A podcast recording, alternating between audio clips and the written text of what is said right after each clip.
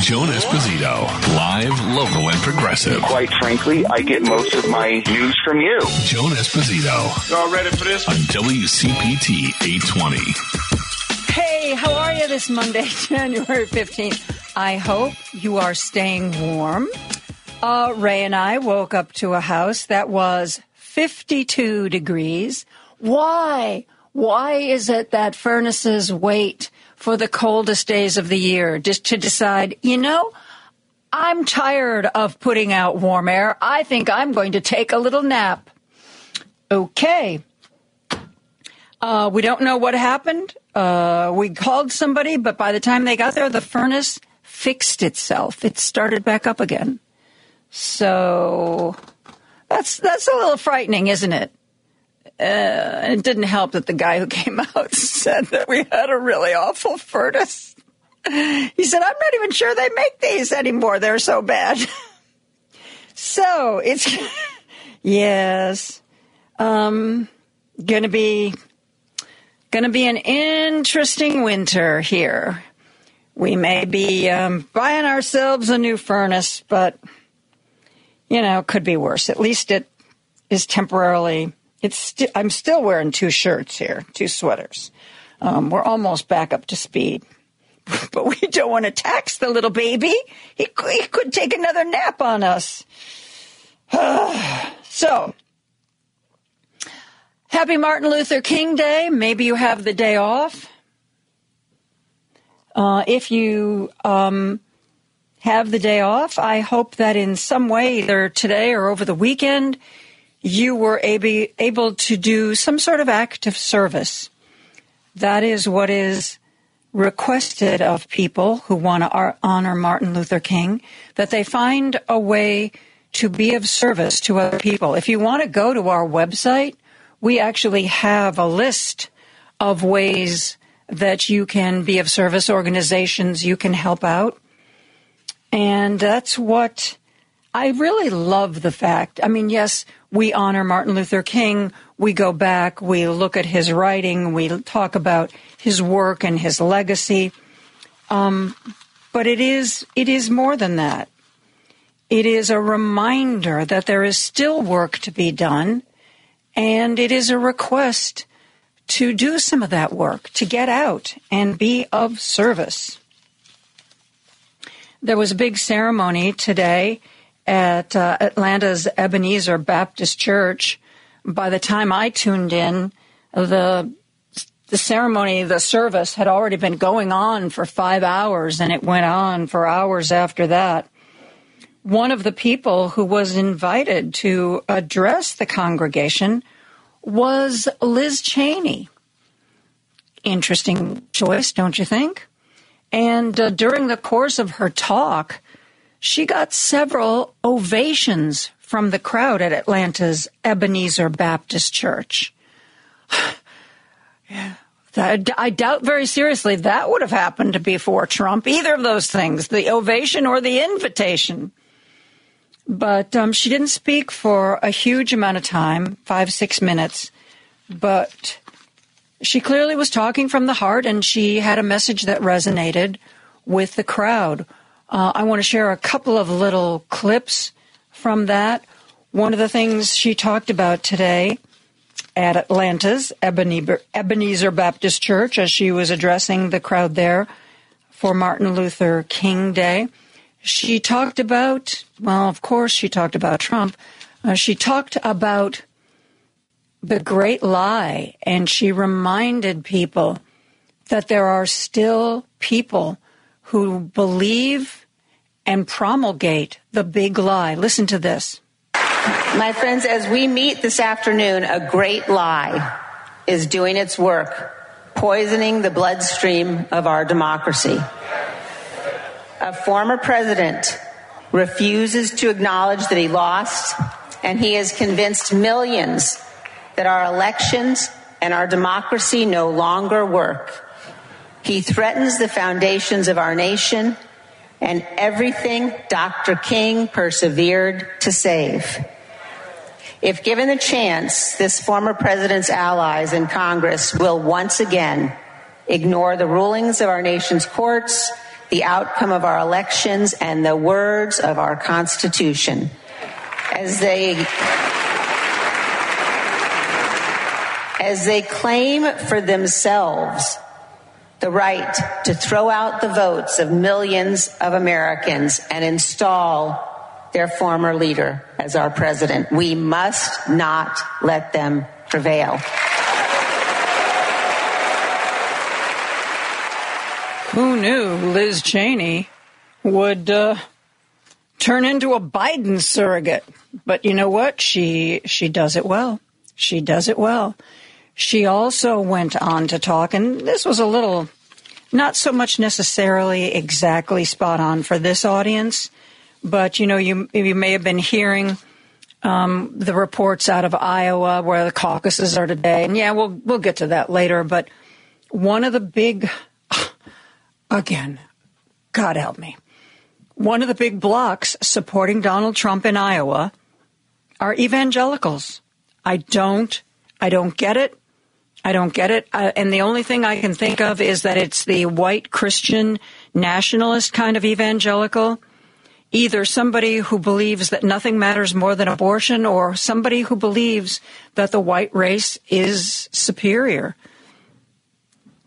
That's, that's the only way I can explain evangelical support for Donald Trump, a man who this week, tomorrow, is going to be back in court in New York facing a woman who a judge said he sexually assaulted. There's, um, you know, E. Jean Carroll won her defamation suit against him, and there was an award, an, a monetary award. And then remember, Donald Trump walked out of court and defamed her again. So she and her lawyer went back to court, and they said, you know what? He's still doing it. We should, um, we should get a different amount of money. We should um, we should revise this. And they are going to be back in court tomorrow in New York. And um,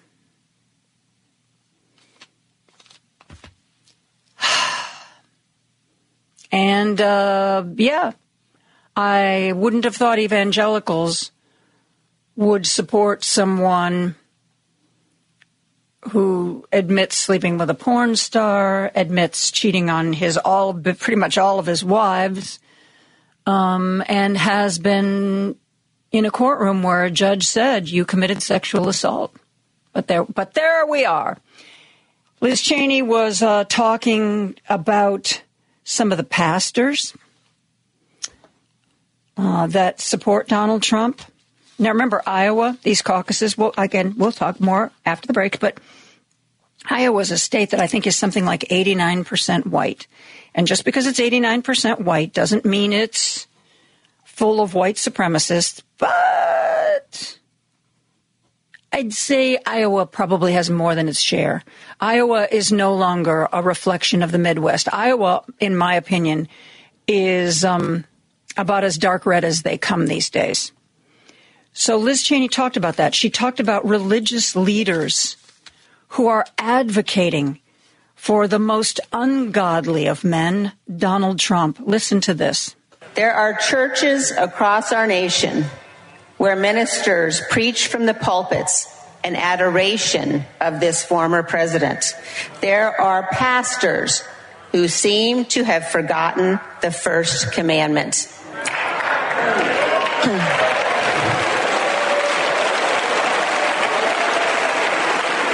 and they and they are openly embracing an immoral, unstable, and depraved man who threatens violence and death, who attacks the rule of law, and who says he can terminate our Constitution.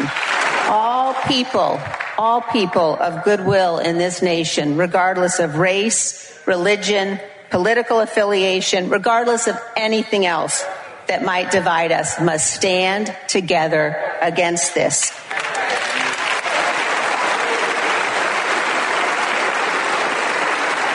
We must draw back from the abyss. We must see each other anew, not as partisans, but as God's children. We must work, my friends, as though everything depended on us because it does. And we must pray as though everything depended upon God because it does.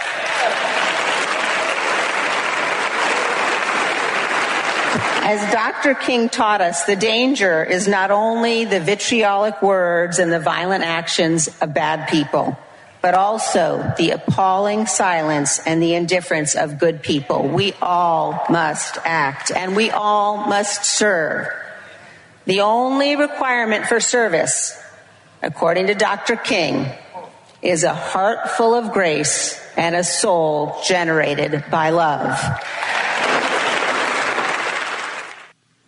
Dr. King, she's making reference there to the statement that he had made on multiple occasions and made it different ways, but it boils down to, you know, there are people who directly oppose him and, uh, you know, fight him at every turn.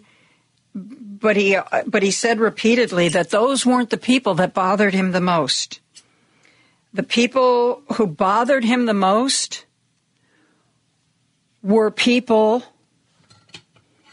who purported to support the work of Dr. King, and yet when push came to shove, they were nowhere to be found. That was that was what bothered Dr. King the most. That whole idea of evil flourishes when good people sit by and do nothing.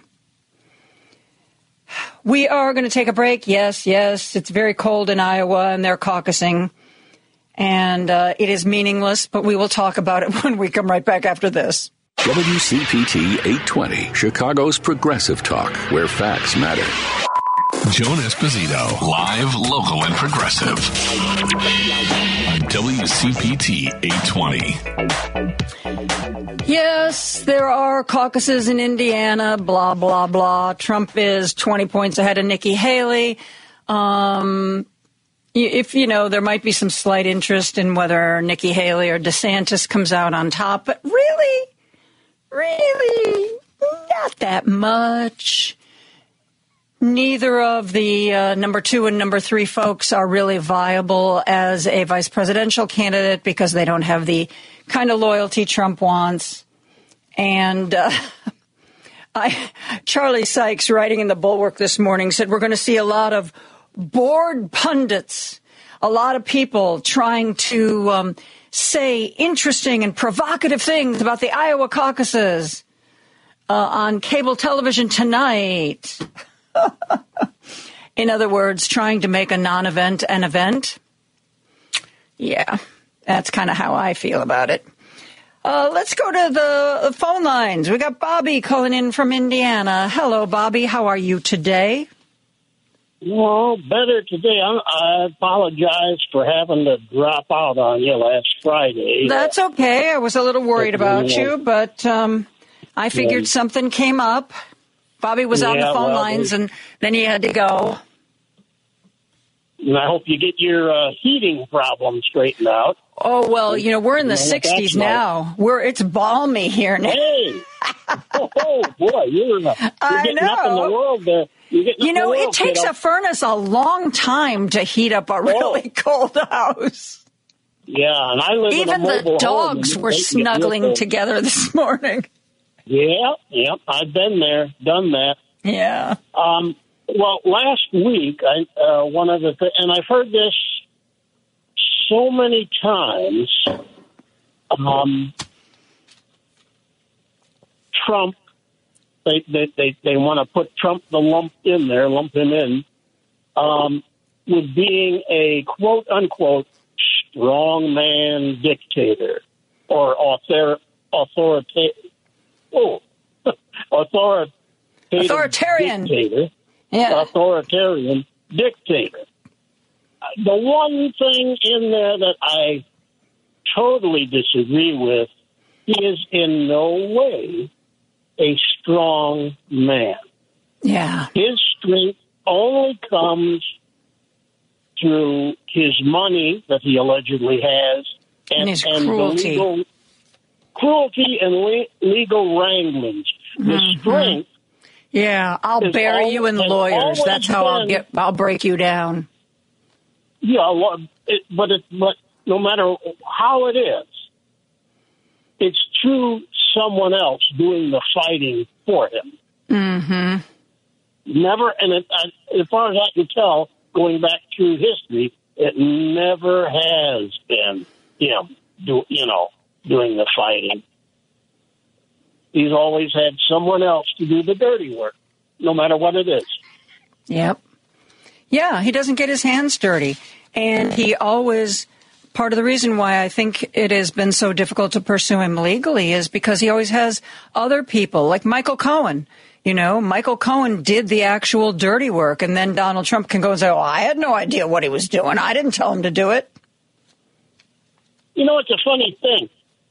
Uh, he supposedly had the uh, uh, Mr. Lovely's book by his bed, Hitler's Mein Kampf. You know, Uh, and and, and he's talked about his Germanic heritage, and and you know he he, he kind of likes that German militarism, but Hitler was a frontline soldier in World War One. Can you imagine Trump in a front line anywhere? Oh, you know, he's got those bone spurs, Bobby. Uh, every time Yeah, anybody talks right. about, you know, he, it's not that he didn't want to serve. He had those bone spurs that kept him out of the service. Mm-hmm. Yeah. Gee, if, if Hitler would have thought of that, maybe we'd all be better off. Yeah, and and people don't remember this because it's never gotten a lot of publicity. But I can't remember which one of his sons it was, whether it was Don or Eric. Um, but one of them, and I, at one point, talked about going into the military. And Donald Trump told him Yeah. that if he did that, he would disown him.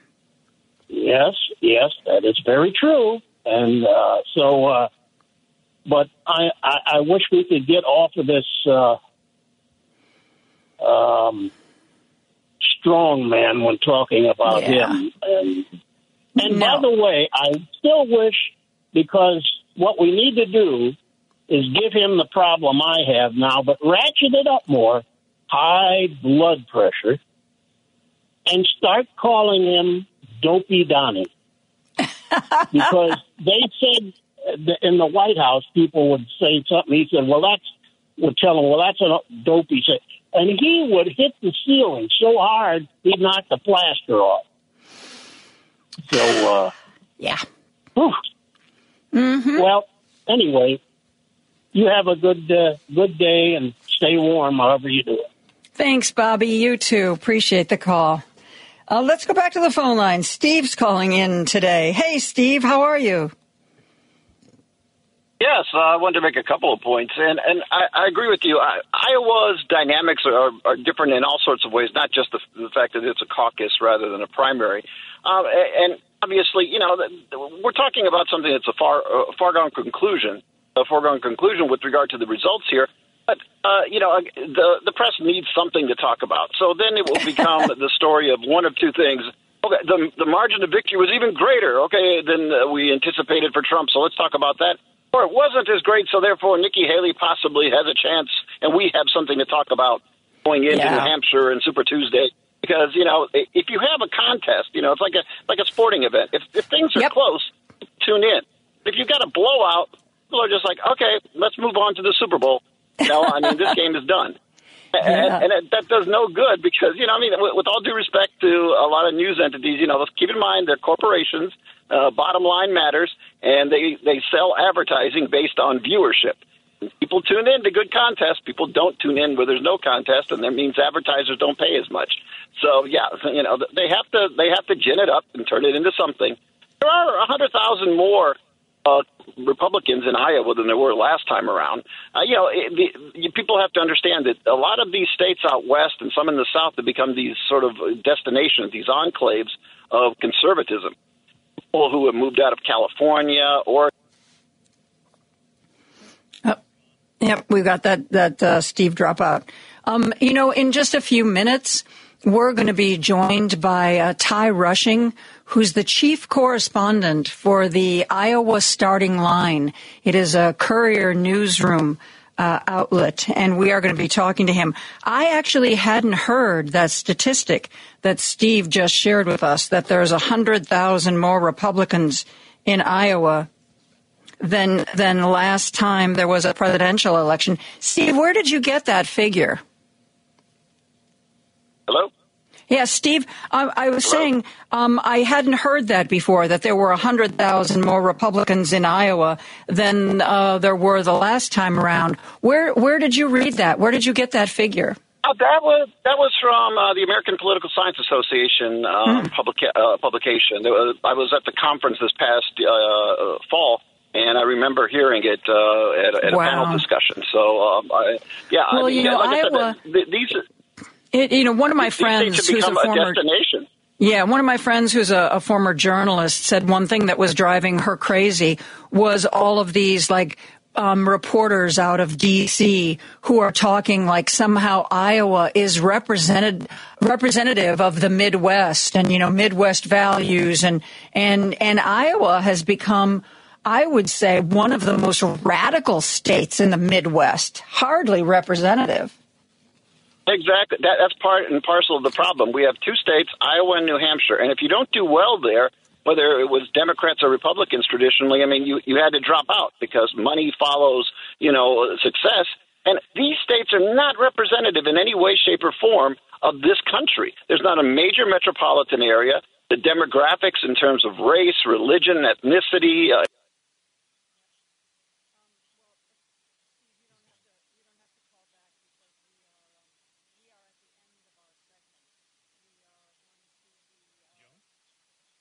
Oh, sorry. I I was coughing, so I shut my mic off. So between Steve dropping out and me shutting my mic off, Andy, were you prepared to just finish this whole segment? sorry, I got a little, little tiny, little tiny itty bitty baby cold. Um, so yeah, we are going to take a break. We are going to be going to Iowa when we come right back after this. Iowa Starting Line is a courier newsroom publication. They are uh, a publication that brings people neighborhood news, but also brings people political news that affects them in their area. And uh, so Iowa Starting Line is all about Iowa. And we're going to be talking to the chief correspondent, Ty Rushing, when we come right back after this. Stay on top of the latest news in and around Chicago with Joan Esposito. Live, local, and progressive. Every weekday afternoon from 2 to 5 p.m. on WCPT. 820. This is Joan Esposito. Live, local, and progressive on WCPT. 820. And we're joined by Ty Rushing, chief correspondent, Iowa Starting Line. Okay, Ty, you might have just heard news at the top of the hour. It is three above here. Uh, what's the weather like where you are? Oh, well, let's see. Right now, it is net. Oh, oh, look at that. We got a heat wave. It's zero degrees, but it feels like negative 20. Oh, z- zero degrees. Oh my goodness oh, yeah. gracious! And when the caucus starts at tonight, it is going to be negative five. Oh, oh man! You know, I was I was reading somewhere somebody was speculating, and I I, would, I don't know why this is that the um, that the bad weather might help. Uh, Trump and it might help DeSantis, but it would hurt Nikki Haley because she doesn't have the uh, the same ground organization to get people to the caucuses, regardless of whether or not they're freezing to death. Um, is that your perception too? I mean, that is a great point because, uh, you know, Trump and DeSantis have both, like, you know, strong ground game here. I mean, uh, the super PAC back in DeSantis has really, really been working with the on the ground volunteers. So that could be a detriment to Nikki Haley. But, you know, everyone I've talked to, they still think that the weather won't uh, affect the turnout as much as people are speculating, especially because the roads won't be as bad as they've been over the last few days because crews have had enough time to clear the roads and, like, we haven't had additional snowfalls over the weekend. Hmm. Interesting. I know that um, last time around, uh, Trump, from didn't have the same kind of um, organization that he has this time around. What do you? Why do you think that is? Because do you think he this time around he thinks he needs that kind of an organization, or is he just um, a better organized politician this time around? Frankly, he's just running a better campaign this time than he's done either other time. Uh, you know, he knows that he's got to have an on the ground organization, and then he's been really emphasizing to people they need to go out and caucus. They need to go out and caucus. You can't just like my post. You can't just come to the rallies you got to go out and caucus if you actually want to see me return to the White House. Mm-hmm. And so, mm-hmm. like, he's been he's been on message, uh, surprisingly, about that. So, um, where have you been traveling the last few days, and who have you been talking with? So, last few days I actually just did remote because I was stuck in my complex because they had the plow. They just they basically weren't able to plow me out. so yesterday was the first time I was able to get out and about. Uh, but I let's see, I watched uh, I watched a Trump rally yesterday. Watched another one on Saturday, and then I think I watched one on Friday as well. And then uh, my colleagues have been trying to get to the DeSantis, Ramaswamy, and Nikki Haley events too. So we've just kind of been like uh, all over the place trying to get to where we can go, uh, whether you know whether side. Tell me about the Trump rallies you were at. What was your impression? Well, Trump's uh, the Trump rallies. I mean, these people are fired up, like, and that's why that's one of the reasons I don't think weather is going to be that much of a deterrent for so many people because Trump supporters they they love Trump, and you know, I was at a Trump rally on January 6th, and he said his people would walk across glass to support him, and I 100% believe that. And then last night he said you know, it doesn't matter if you're sick as a dog, go out and caucus, and you can pass away after. He basically said, hey, vote for me and die as long as you vote for me. And people cheered. Ah! I'm sorry. okay. Yeah. I find that a little surprising. I mean, if you go to enough Trump rallies, you, you don't find it surprising. Yeah, really. Uh, yeah. Yeah. Do you think if you had to describe what it is about him that they like, and I know you know maybe it maybe it's not monolithic, but what would be your sense of why those people are there and why they are so excited about him?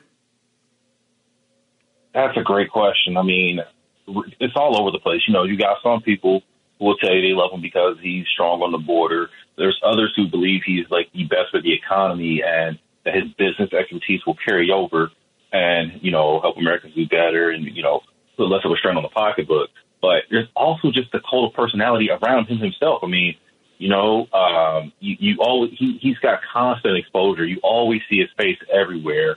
And then it's like sometimes, you know, sometimes a lot of people like if you piss off the libs, that's enough. That's enough of a reason to like you.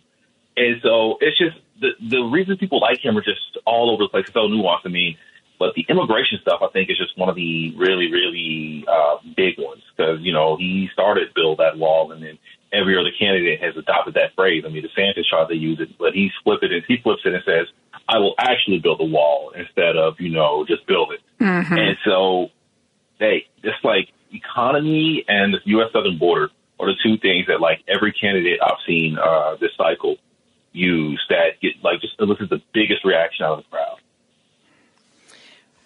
Is it true that um, there's big evangelical support in Iowa for Trump? Oh, yeah. Oh, absolutely. I mean, they like him too. Uh, and, you know, you saw Mike Pence and Tim Scott both trying to break through with that crowd. And, you know, those guys, those guys are legit evangelicals.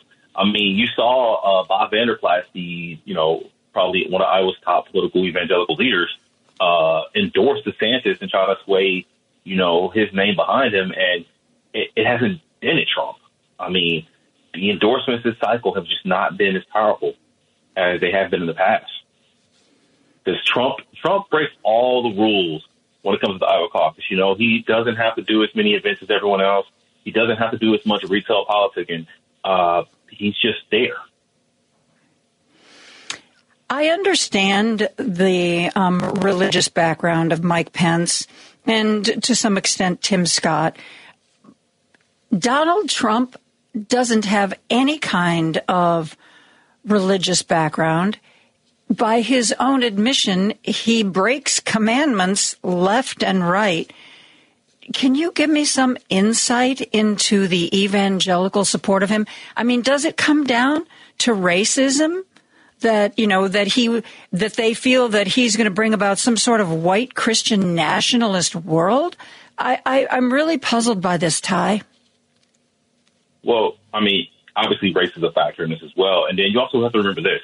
Republicans have been promising to overturn Roe since, you know, its inception. And who actually got it done? Trump. And so that's going to get you a lot of credit with that crowd right there. Iowa used to be, if not blue, it was least purpley, and it seems to be getting redder by the minute. Do you have any feel for why that's happening?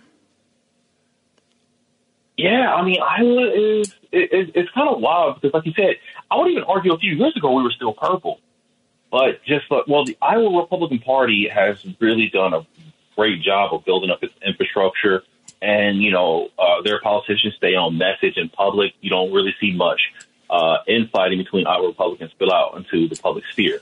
Whereas like Iowa Democrats have no problems tearing each other, you know, like knocking each other down in public at all. And so you see a lot more Democrat infighting uh, with, you know, like publicly, like coming out there and being seen by the public. And also like, you know, Rita Hart, the new Democratic chair, is working on like doing more outreach to all 99 counties.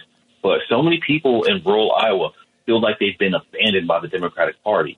And even if they get good candidates who are trying to run for like local office there or state house or the Iowa Senate, a lot of those folks don't cut through because their opponent just, you know, throws a flyer out there with them and Nancy Pelosi and AOC and says, look, they want to bring the, no, the Green New Deal to Iowa. And whether or not it's true doesn't matter. They see you associated with those two figures and they hear the national democratic message, message and that's, that's all you are to them. Like, so Iowa Democrats have to do a lot better about messaging and getting their message to actually break through. But it's kind of hard because, all right, in rural Iowa, if you listen to AM radio, that's going to be all conservative. You know, you mm-hmm. go to a gas station, you go to anywhere where there's a TV. Guess what's on TV? Fox News, or you know, mm-hmm. in some mm-hmm. cases even Newsmax. So, like, you know, your, your your viewpoints are being drowned out. Like, you know, you don't hear a lot more of what the other side is talking about. You just hear about all these bad things about Democrats from the national media or from like whatever media sources they're listening to, and that just becomes a conversation. I, I agree with you, Ty, and I know that you and the uh, Courier Newsroom Iowa starting line that you work for are trying to make a dent into that. I mean, I live in a blue area, but you know, here at CPT, we are always trying to make a dent in that. But it, it seems like deep pocketed Democrats, for the most part, have never understood the power of the media. And, you know, as you well know, and I well know, Republicans have been investing in local media. Forget about even Fox News, which is its own powerhouse, but local radio stations and um, networks. And, and they're reaping the benefits of that, I think.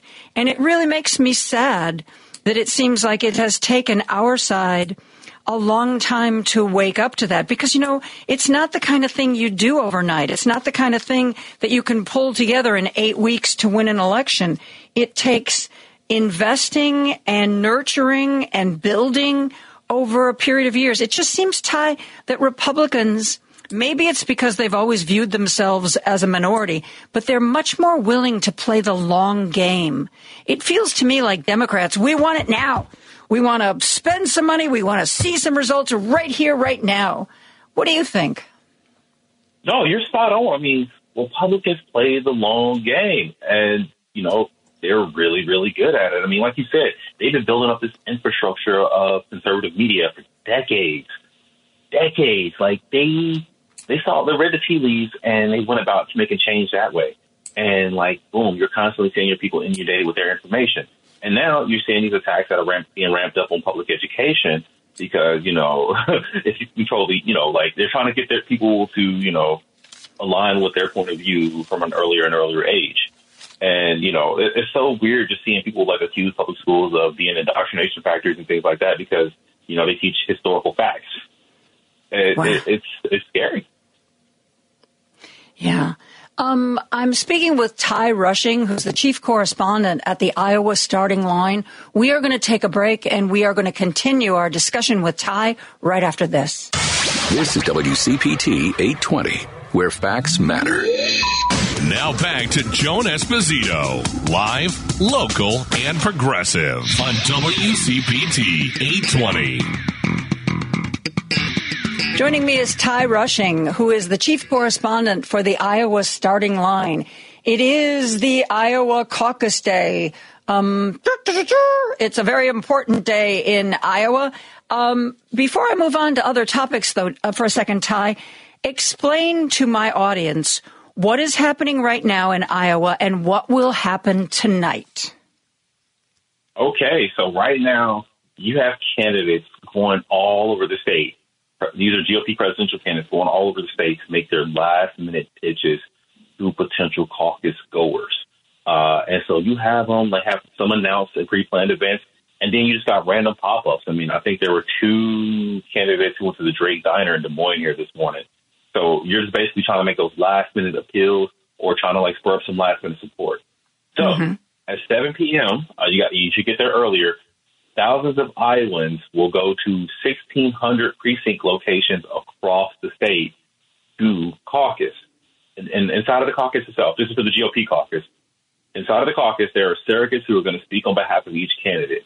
Then everyone who is, who is inside of that room will receive a blank piece of paper, and then they will write down their presidential preference, and those will be tallied up, and that's how we will find out who wins the Iowa GOP caucus. And when do you think we'll have those results? Tonight? Well, according, uh, yeah, according so according to the Iowa Republican Party, we should have results tonight. Like like like nine o'clock or ten o'clock or seven o'clock or midnight? I think it'll be. You see, I, actually, I don't even want to speculate on time, but it will be tonight sometime. Uh, it won't be a situation like with the Iowa Democrats in 2020 because this process is much simpler. It's a straight up, just straight up count. There's no funky map involved. There's no app.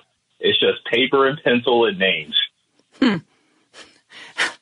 No machines?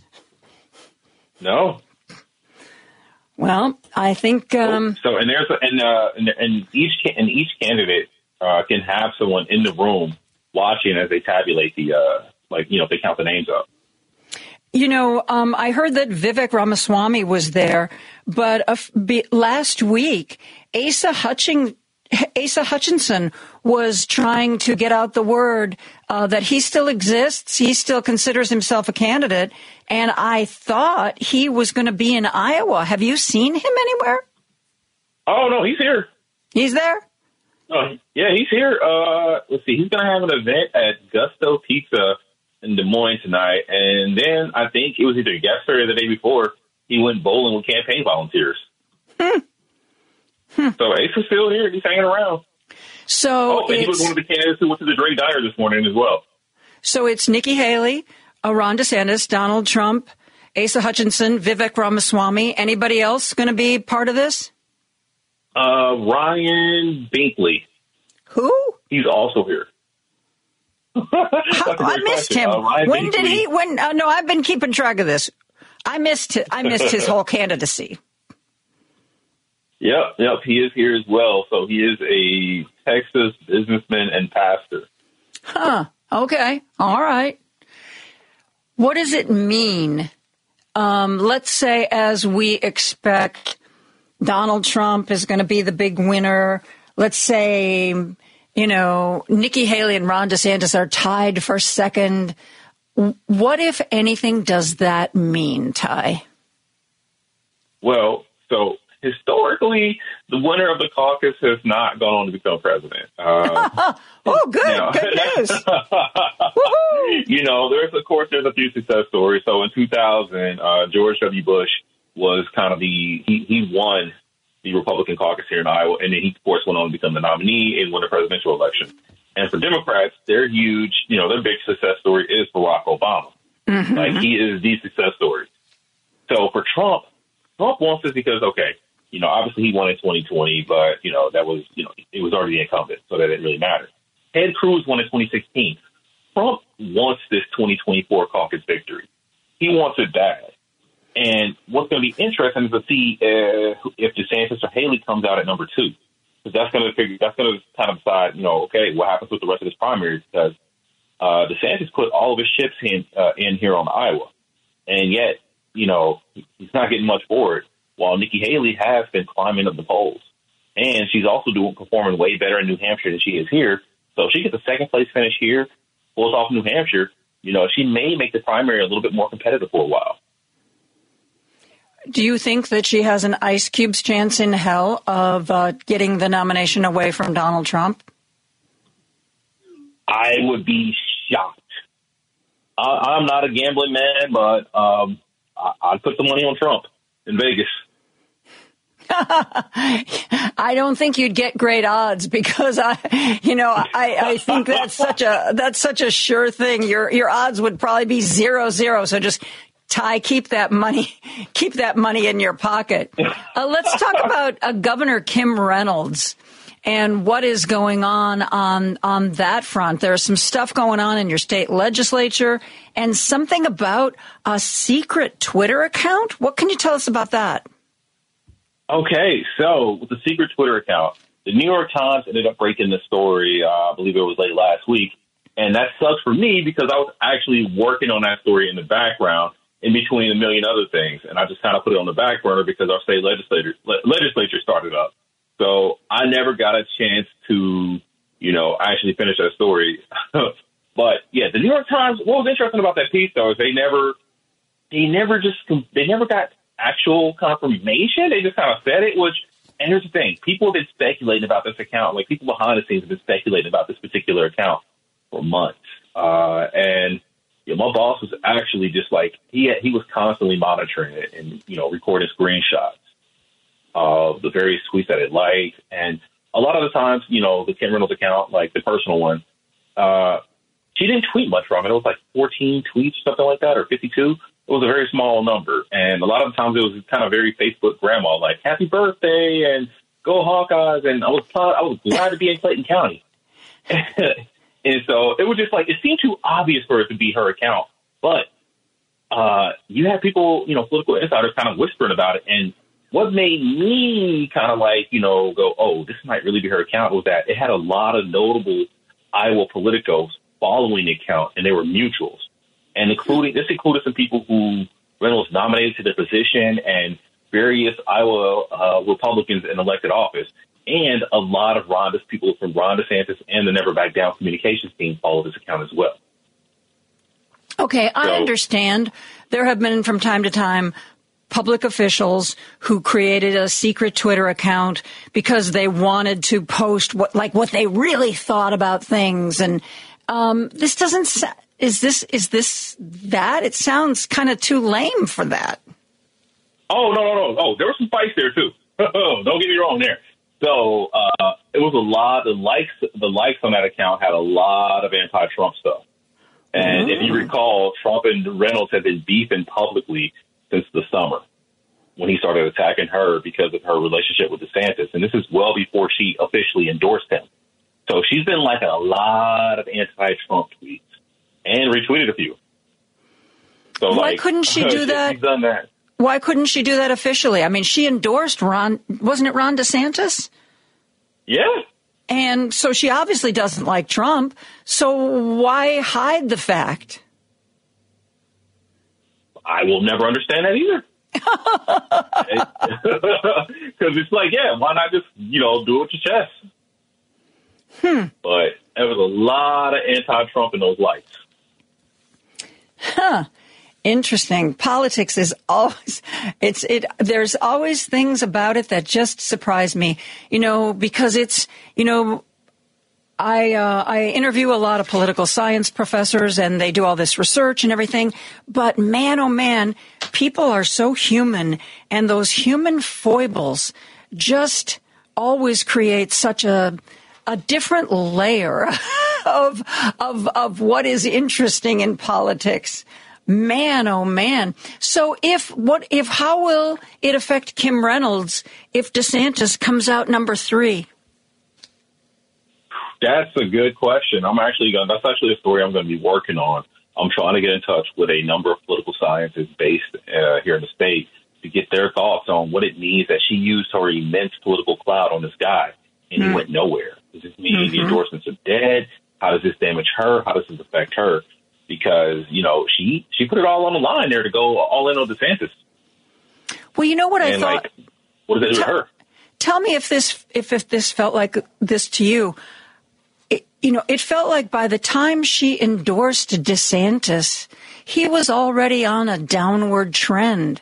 You know, I mean, this guy broke big. You know, there was big money behind him and then things seemed to get worse and worse and worse. And then it seemed to me almost like she had been asked to help try to get him back on track or try to get him a boost that would that would put him back where he had been. Because it seemed to me he was already I don't know fading. What do you think about that? No you're you're spot on. I mean she should have did it a lot sooner. You know, if you're going to do it, do it a lot sooner because at first she said that she was going to remain neutral in the caucuses. And she did for the most part. I mean, she appeared at events with just about all of these candidates uh, as campaign, except for Trump. And that's kind of what led to their big falling out. She appeared at events with all of these various candidates. Uh, she did what she called fair side chats at the Iowa State Fair, where she did one on one interviews with the entire field, with the exception of Trump. So, you know, she stayed out of it for as long as she could. And I guess, you know, she saw her guy uh, just falling and she figured maybe, okay, I'm Kim Reynolds. I'm very, very popular with Republicans here in Iowa. If I step in and put my name next to your name, that's going to help you out a lot. And the problem with that is that Donald Trump's name is bigger than both their names comes to Republicans. Wow. So um, I've I've got to I've got to tell you, Ty. I'm probably just going to go to bed early tonight. Uh, I don't think this is, um, you know, I guess you could say that maybe who's going to get the number two spot is a bit of a cliffhanger. I, I just don't think I've got it in me, though, to um, lose valuable hours of sleep to see whether or not Nikki Haley will come out on top of Ron DeSantis. And Ty, also a question of how it works. Once the caucus results become public, is this like a regular election? Would you expect, let's say Nikki Haley comes in number two. Uh, when that result is announced, is she going to be making like a speech somewhere, like "Oh, thank you, Iowa! I always knew I could count on you," and then balloons and confetti? Are we going to get anything like that? Oh yeah, folks have their places picked out already. I mean, uh, let's see, I think even Asa Hutchinson has a, a meet and greet uh, oh, today. poor Asa. yeah, Ryan Binkley. Okay, this is how confident Ryan Binkley is. Um, he his event is going to be at a downtown Des Moines hotel, and it's called a campaign celebration. What they're going to be celebrating, I have no idea, but that's what they're calling it. Uh, DeSantis is going to have his pocket fight event, so yeah, no, no. Folks have their hotels, they have their banquet rooms booked. Uh, wow. And they're, yeah. Well, if you're going to be uh, at uh, Trump headquarters or wherever you're going to be tonight, uh, I hope there's a nice buffet and, you know, in a perfect world, an open bar. So you can at least have some yeah, fun. Well, fortunately for me, you know, I, I got stories to write and stories to edit and videos to look at. So I got to be as sober as a nun uh, tonight. Well, then you know what? I will have a cocktail for you, Ty, and I will oh, toast do. your honor. Please do. I mean, I, I'm going to be freezing my butt off to get these results out to people. Well, we're going to be having a good time reading Ty Rushing's writing tomorrow. Uh, Chief Correspondent, Iowa Starting Line. I know this is an insane day. And Ty, I really appreciate you taking the time out of a crazy day to talk to me and my listeners. Joan, for you, I'll do it anytime, even on the craziest of days. Okay. Ty Rushing is going to be our regular correspondent on a monthly basis here on CPT. Uh, we will be talking to him again sooner rather than later. Uh, take care, my friend. We are going to take Thank a break you. for news, and we're going to be back with more after this. Joan Esposito. Live, Celebrating our power to bring about change. local, Everybody has to work together. and progressive. I think you get the idea. On WCPT 820. I'd like to welcome back Professor Michael Kelly, teaches law at Creighton University in Omaha. We have talked to Professor Kelly about a number of things. Um, he was the one we had the discussion with about the move to create a right to be forgotten on the internet. We have talked about Ukraine. We have talked about Vladimir Putin. Uh, he has um, been part of a summer law program in Nuremberg, Germany, focused on international criminal law. And it is such a pleasure to have him back. Michael, thank you so much for being here. Good to be with you again. Now, my understanding is that you fairly recently made a trip to Ukraine. Could you tell us about that? I did. I did. Um, every December 10th is Human Rights Day, and that marks the birthday of the Universal Declaration of Human Rights. And this past year, um, the Universal Declaration of Human Rights turned 75 years old. Wow. Uh, can you believe that? And so the American Society of International Law arranged for 75 American attorneys to go meet 75 Ukrainian attorneys in Ukraine on Human Rights Day to symbolically together stand up for the rule of law against Russia. Uh, and so that's that's what we did, um, and it was really a powerful trip. It was a hard trip. Um, it was a little bit dicey trip. There were air raid sirens. There were MiG 31s, but everybody got there and back safely. And one of the reasons that we decided to go was not only the symbolism, but to start working a bit on legal process to try to secure those frozen Russian assets in Western capitals and get that money flowing back to Ukraine. Because I tell you what, Congress isn't doing much right now. I've been reading about people who have uh, been suggesting that frozen Russian assets should be liquidated and that money should be passed along to Ukraine. But my understanding was that the that that was of questionable legality. Could you talk about that a little bit and explain it more? Yeah, so there's two buckets.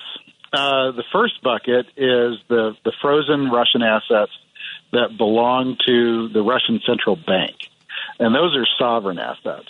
So you're right. That's that's widely considered to be illegal to seize those because of sovereign immunity. But the second bucket uh, is the frozen assets of Russian corporations and the oligarchs. And so you've heard about the yacht seizures, uh, but there's also bank account seizures and sanctions. Um, and so one way to get at those assets uh, is to bring a claim in Ukraine. Uh, and one of the things I was proposing uh, was the possibility of prosecuting a Russian corporation in Ukraine if you can show that that Russian corporation supported a Russian unit that committed a war crime. So you can think of, you know, several Russian companies that lent aid and support to, let's say, the Wagner Group.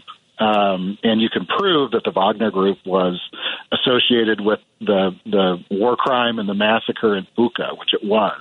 Then you can make that chain of links back to that company, prove it in court, and then take that judgment to London or New York or Paris or Berlin or Tokyo or wherever those those corporate assets are frozen, and present that judgment to that foreign court and ask them to attach those assets uh, and get that money back to Ukraine.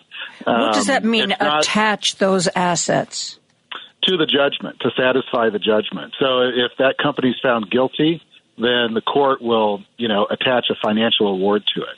And you have to go shopping to find out where you can find that money. is it located, you know, in Tokyo or is it located in San Francisco? Um, and you knock on the courthouse door and ask the judge to attach that award. This is this is what we do with arbitration awards you go out and you arbitrate your case, you know, two companies, and then you bring your arbitration award back to, you know, the jurisdiction where the money's located and ask the court to to combine those. So, if there's a Russian company that, say, provided Wagner Group with, I don't know, you know, um, meals like, you know, MRE rations sure. or something like that, sure. and you can show that link and that support, and then you can show that the Wagner Group committed atrocities, therefore, uh, the company is responsible. And maybe yeah. the country, the the company makes those bars in in uh, in Japan somewhere. So that's where they have this big bank account. That's what you're talking about. Yeah. So you yeah. you establish this this chain of events and then you go to Japan and you say you have frozen you know 5 million dollars for this company and we can show you where that company is guilty of atrocities therefore you you should give us that money would or yeah. the money gets transferred yeah, to the government? Um, what's the next step there? Yeah, exactly. Exactly. Because they've already frozen the assets because of sanctions. So now that they're froze, frozen, you need to seize them and convert that, that freeze into a seize. Uh, so that you can get the money back. And really, Joan, the the interesting thing is, um, and not to get too in the weeds on criminal law with you, but um, you don't have to show to prosecute a company. You don't have to show intent. If they're aiding and abetting, all you, or complicity, all you have to show is knowledge. So they knew, you know, that X was committing war crimes and supported them anyway. And you can show that through financial transactions or, you know, uh, board meeting minutes. Even even Vladimir Putin's um, seizure of Ukrainian children. Uh, if you know, if there's a Russian um, transportation organization, you know, the train company or shuttles that moved those kids who had been abducted from Ukraine to another site, you know, and offloaded them, they're participating in a crime. And, you know, that transportation company can be sued. Um, so, you know, I, it's a pathway that hasn't really been explored yet, but that was one of the things we were exploring over there. And one of the reasons that uh, Ukraine is very interested in these kinds of pathways is because they are trying so hard to establish themselves as a rule of law nation. Um, so after after the collapse of the Soviet Union, to take you back mm-hmm. about 25 years, if you remember, 1991. Gorbachev, yeah. Yes, mm-hmm. exactly. Mm-hmm. You get you get an A in history. Oh, I'm um, old, Michael. You know, I lived through all this stuff. well, then you remember when, yes. when, the Soviet Union collapsed. And at my age, uh, remembering, I should get a gold star for that. you do. You get three. uh, and and so 15 new countries emerged, right, out of the Soviet Union. And out of those three, I mean, out of those out of those 15, only three Lithuania, Latvia, and Estonia really kind of established themselves as sustainable democracies.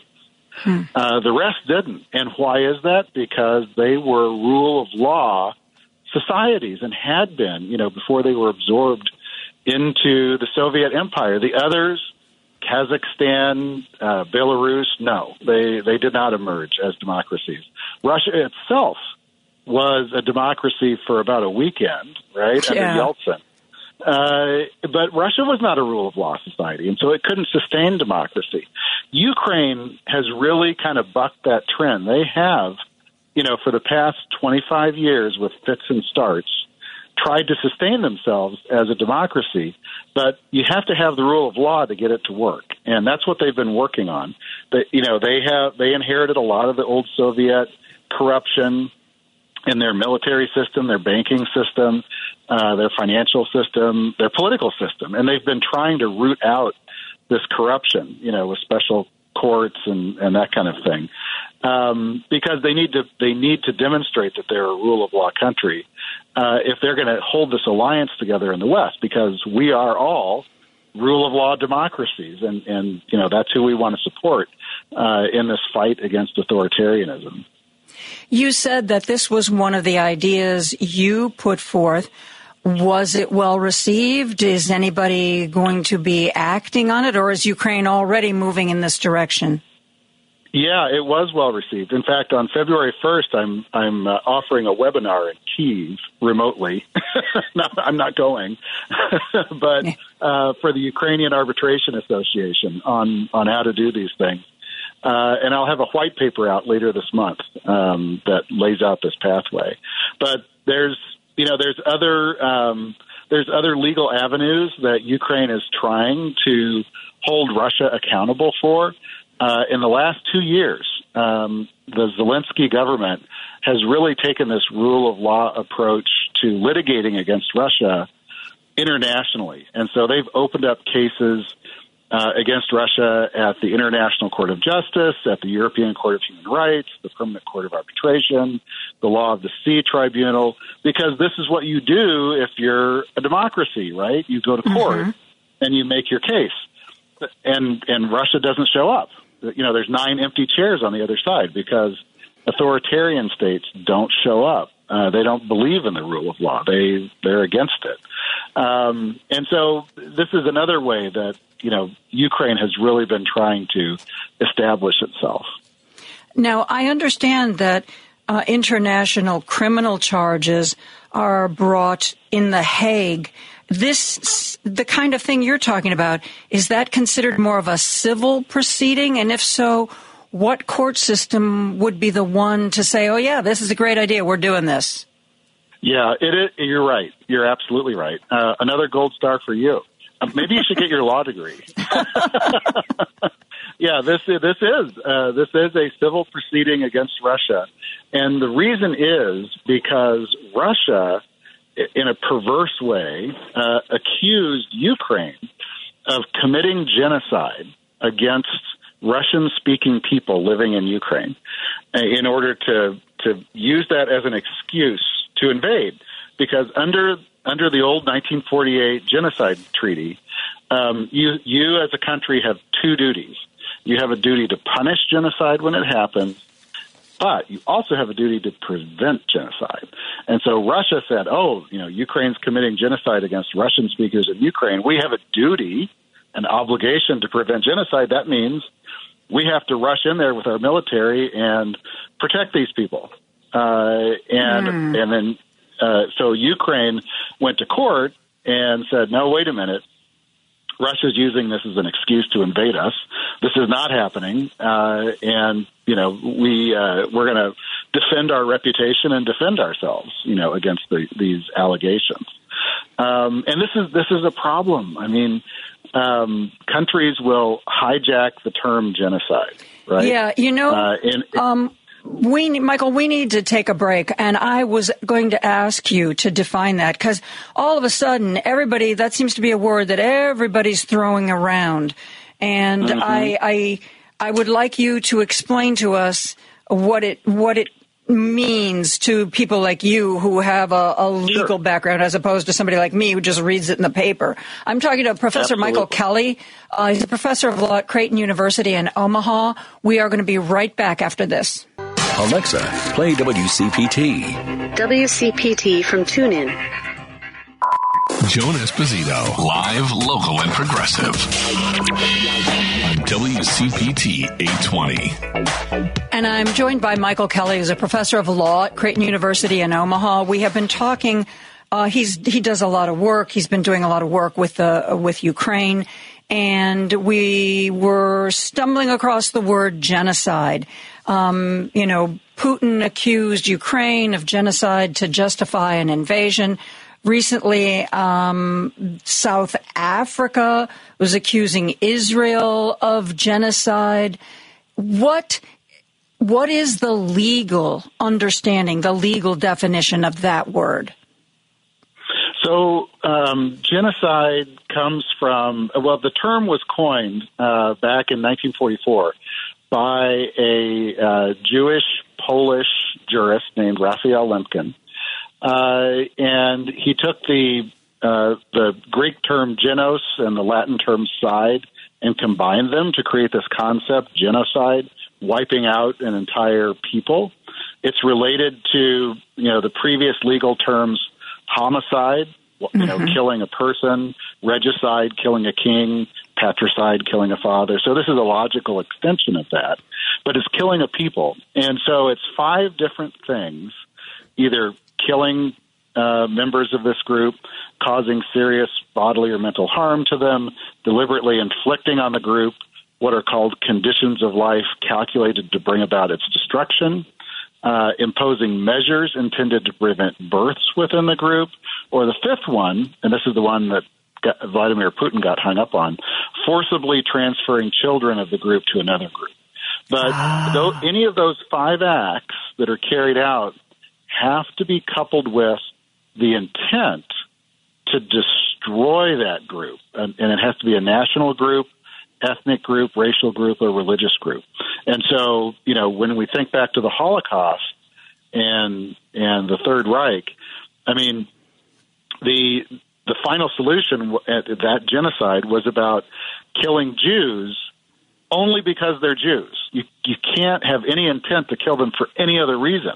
Um, and so, you know, Hitler was killing Jews because they were Jews. Uh, Saddam Hussein was killing Kurds because they were Kurds. It, it, it has to be that and only that if it's going to be genocide. If it's not that, if you have some of those acts but you don't have that intent, then you've got something else. You might have a war crime, you might have crime against humanity, but you're not going to have genocide. And so, a careful uh, application of this very precise definition in most cases won't yield genocide because that specific intent element is very, very hard uh, for a prosecutor to show. Um, but that doesn't that doesn't you know keep people from bandying the term about and claiming that it's happening all over the place.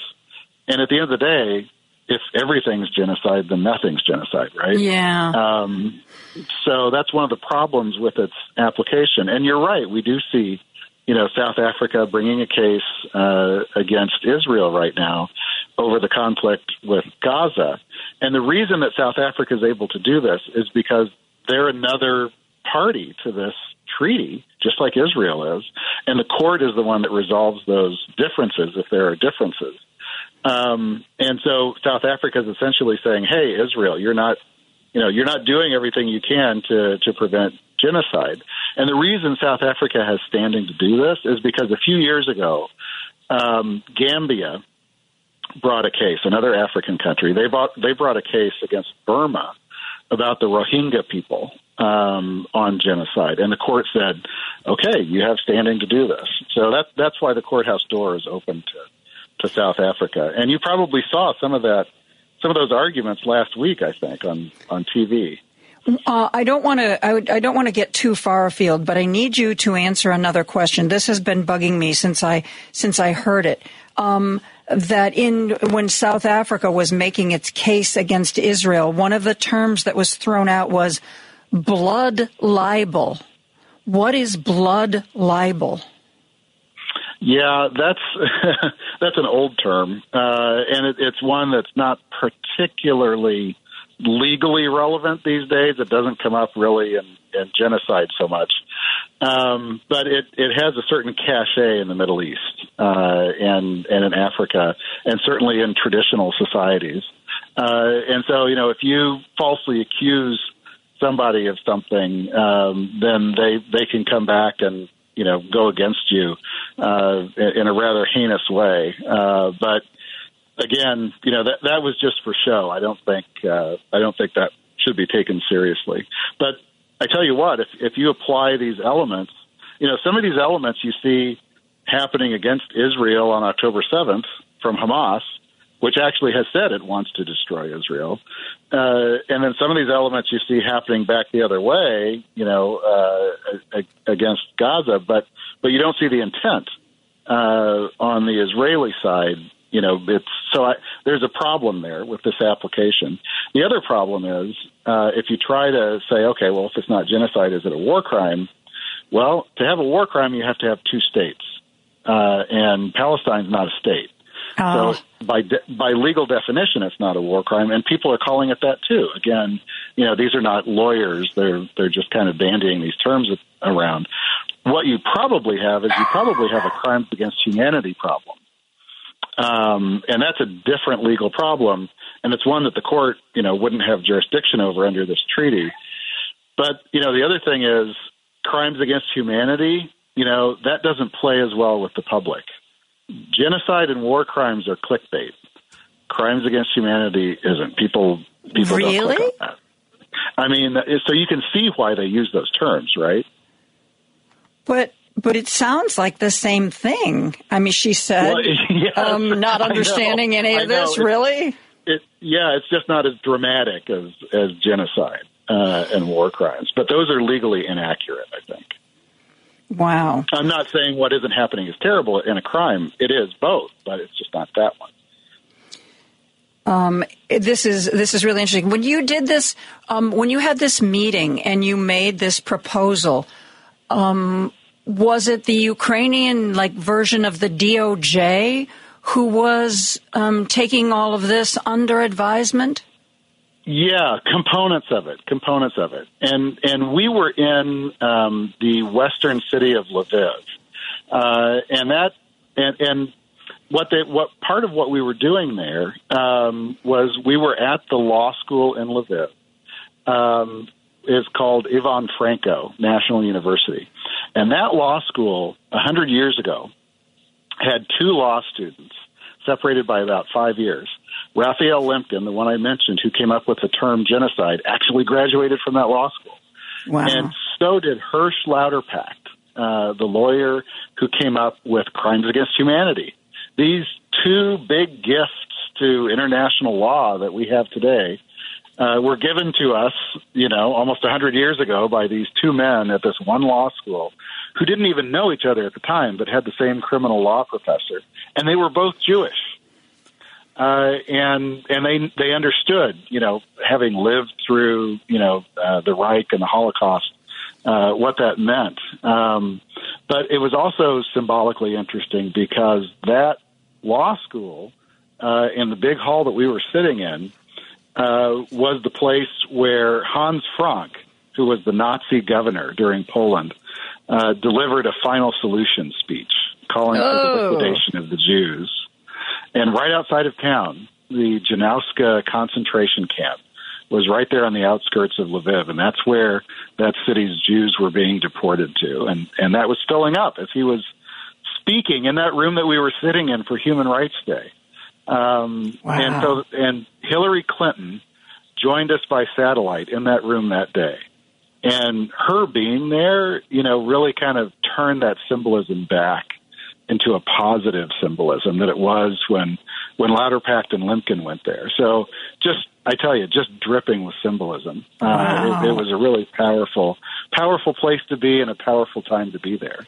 I want to talk to you more about this experience. We need to take another break. I'm talking to Professor Michael Kelly, teaches law at Creighton University in Omaha and is recently back from Ukraine. We're going to continue our talk right after this. Joan Esposito, live, local, and progressive on WCPT 820. I'm talking with law professor Michael Kelly. Uh, he's at Creighton University in Omaha. And uh, he has uh, recently been in Ukraine, where he has been advising them on how they can proceed to maybe reclaim um, some money that uh, has been frozen from Russian companies and possibly get it to Ukraine. At the very beginning of our talk, Michael, you said the trip to Ukraine was, you described it as a dicey trip. Talk to me. I mean, I- you can't just, you know, get the United flight, I would imagine, uh, from Chicago to Kiev. How, what were the steps that it took to get you there? Well, uh, it was interesting. The American Society of International Law, which sponsored our trip and, and organized it and went with us, um, arranged for a British security firm to take care of us. And we had a couple of security briefings before we left, you know, including a, a blackout uh, of us going. We couldn't tell anybody but our spouses or partners. Uh, and then, you know, a blackout on site. And we had to learn how to use an app on our phone uh, that was hooked into the Ukrainian uh, air defense system. And so when an air raid siren would go off, maps would appear on our phone, and we would follow those little walking maps to the nearest bomb shelter. Um, and so we had to learn about all this. We had to learn about uh, not talking to people who might actually be undercover Russians. Uh, In Ukraine? When we were in, in Ukraine and in Warsaw. because we all gathered in Warsaw uh, to take buses down to Ukraine. There's no flights in and out of the country, and there are Russian agents in Poland, uh, you know, intelligence agents uh, trying to get intel. So we had we got trained on all of this um, the, before we left, and and I had to fly from Omaha to Detroit to Paris to Warsaw, and then take a bus down there. Uh, police escort met us at the border. You, wait a minute. You, you flew to Warsaw and took a bus to where? to Ukraine. Oh. Uh, yeah, you can't get into the country by air. You have you can only go by land. So our choices were to come in through Poland or Romania. Uh, and so we, you know, it, it was uh, like I said, you know, you're going into uh, a war zone. Um, this is something my university insurance policy does not cover. Oh man, your wife must have been so- thrilled about that. she was.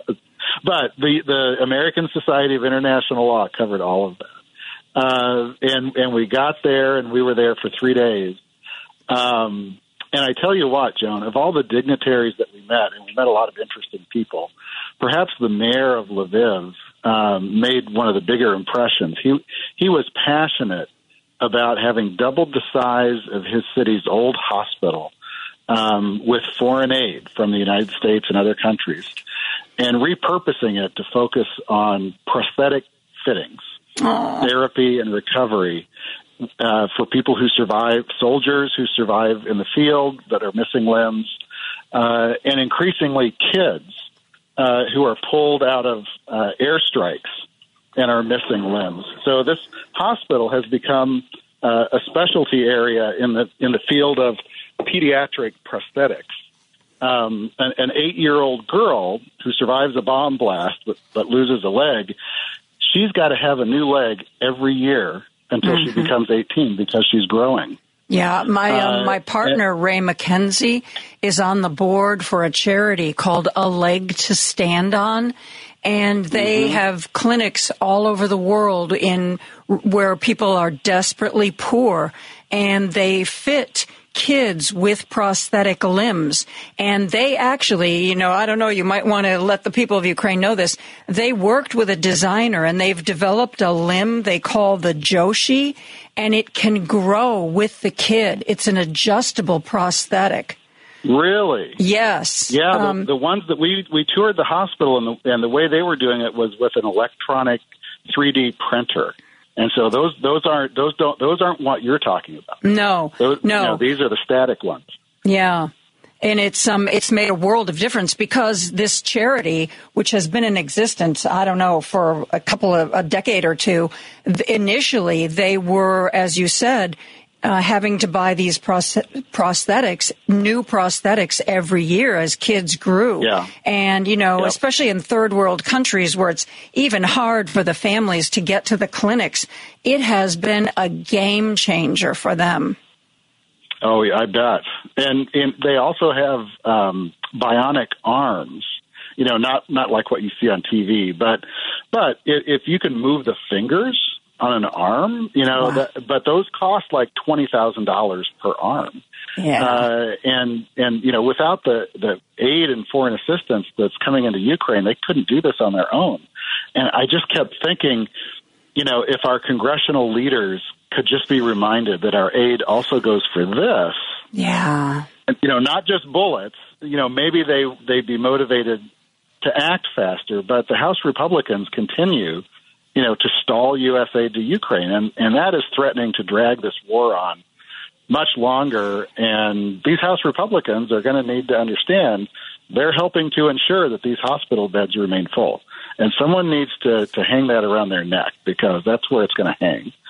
Um, perhaps, perhaps fittingly, uh, the keynote address at the end of our conference was given by Yale's former dean, Harold Koh, who was the State Department legal advisor under President Obama.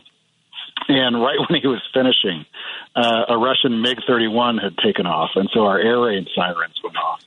Uh, and everybody kind of scrambled. Um, but once we were reassembled back in the room, uh, Greg Shaffer, the, the president of our group, he was determined not to let Russia have the last word. And so he bounded back up to the podium uh, to receive a Ukrainian battle flag from one of the Ukrainian delegates' brothers. They had sent it from the Eastern Front, and they had all signed it, and that's now hanging in the offices in Washington D.C.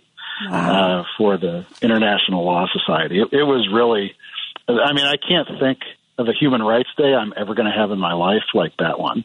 Um, but yeah, it's uh, it is part of the rule of law, and it's it's something that we take for granted over here oftentimes human rights um, but but we can't we need to remember that we're lucky to have them and we can't just vote them away speaking of which Iowa's voting today in its caucuses Yes. uh, for the republican and who knows maybe they'll vote their own human rights away Yeah.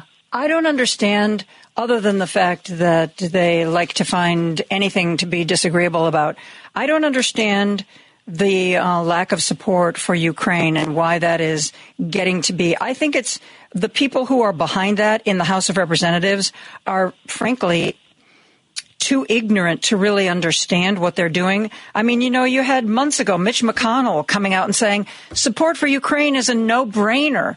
You know, it's an absolute no brainer. On the one hand, we send them our old munitions, we take the money and we buy ourselves some new stuff. And on the other hand, oh, by the way, they are fighting one of our biggest enemies in the world, and we don't have to have any boots on the ground. Like, what is not to like uh, about supporting uh, Ukraine? And yet, and yet, I think it's just Well, it's one of those things where yeah, they're no, I- being difficult to be difficult. I, that's true. I'm not going to take that away from you, and I'm going to acknowledge your ignorance point. but, but I, but I, I think those two things are sitting on top of Trump owning the Republican Party lock, stock, and barrel right now, um, and he, in turn, is owned lock, stock, and barrel by Russia.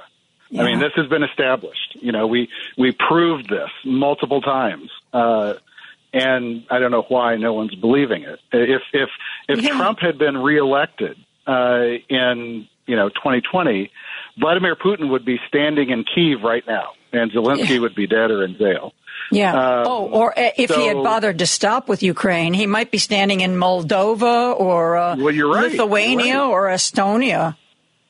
and we wouldn't be part of NATO to say anything about it because Right. remember that's what Trump wanted to do. So yeah, I mean, I, I you're right about the ignorance and the just being difficult, but but because Russia owns Trump and Trump owns them, I mean, I think you see a clear line here uh, that Moscow ha- has into the American Republican Party. And which is just you know again i may have mentioned that i have a number of decades under my belt and you know i can remember a time when you know being against russia was like was one of the central tenets of the Republican Party. You know, we Oh, yeah. we don't like Russia. You know, we're going to stop Russia. We don't we don't he- want to help Russia in any way, shape, or form. And and and and woe to anybody who appears to be supporting Russia. And now they're unrecognizable. Yeah, they've completely reversed themselves. I mean, yeah, even, you know, maybe they went too far. We think about, you know, McCarthy and all that. But, you know, Reagan, uh, Nixon, th- these were anti-communist, anti-Russian, you know, leaders of the Republican Party that everybody listened to and no one questioned. Now it's all flipped around just because, you know, we've got this, this whack job, uh, in charge of that party.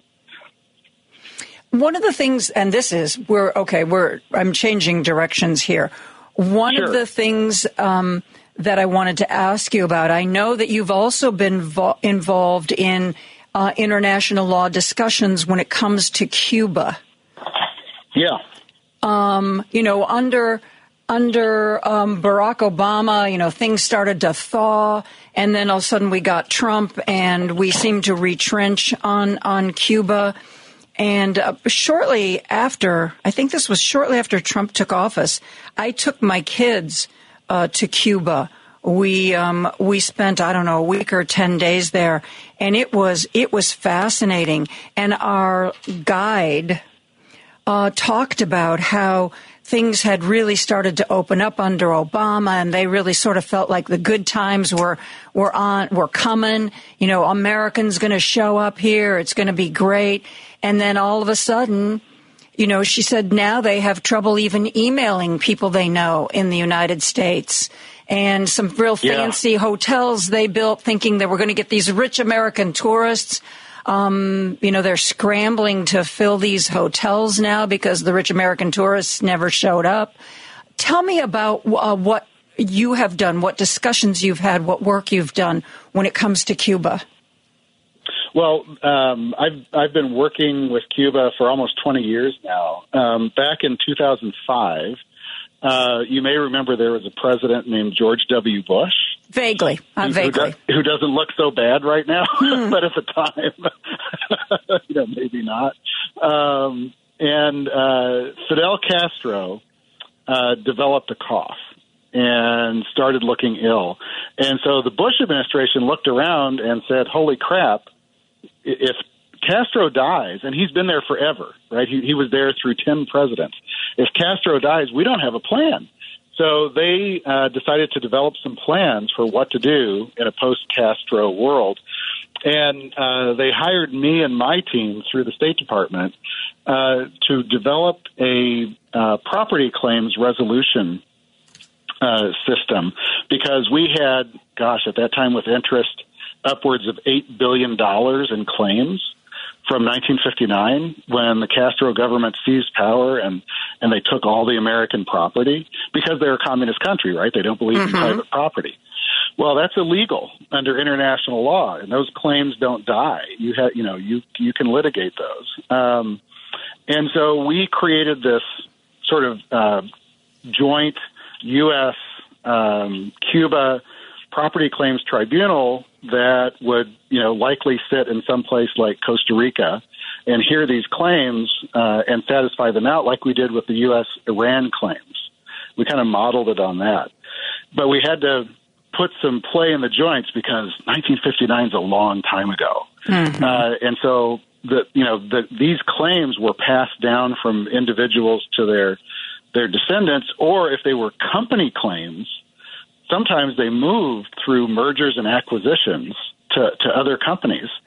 So, you know, for instance, the old uh, telegraph tower in downtown Havana, the multi-million dollar claim on that, which was by the International Telephone and Telegraph Company, ITT, because of mergers and acquisitions, now belongs to Starwood Resorts.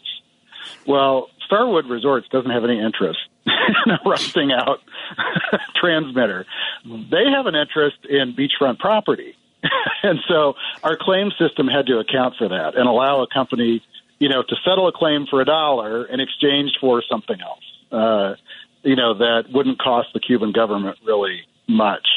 Coca-Cola was was in the same boat. I mean, Coca-Cola doesn't want a rusted out old bottling plant, you know, on, the outskirts of Havana. They don't want that back.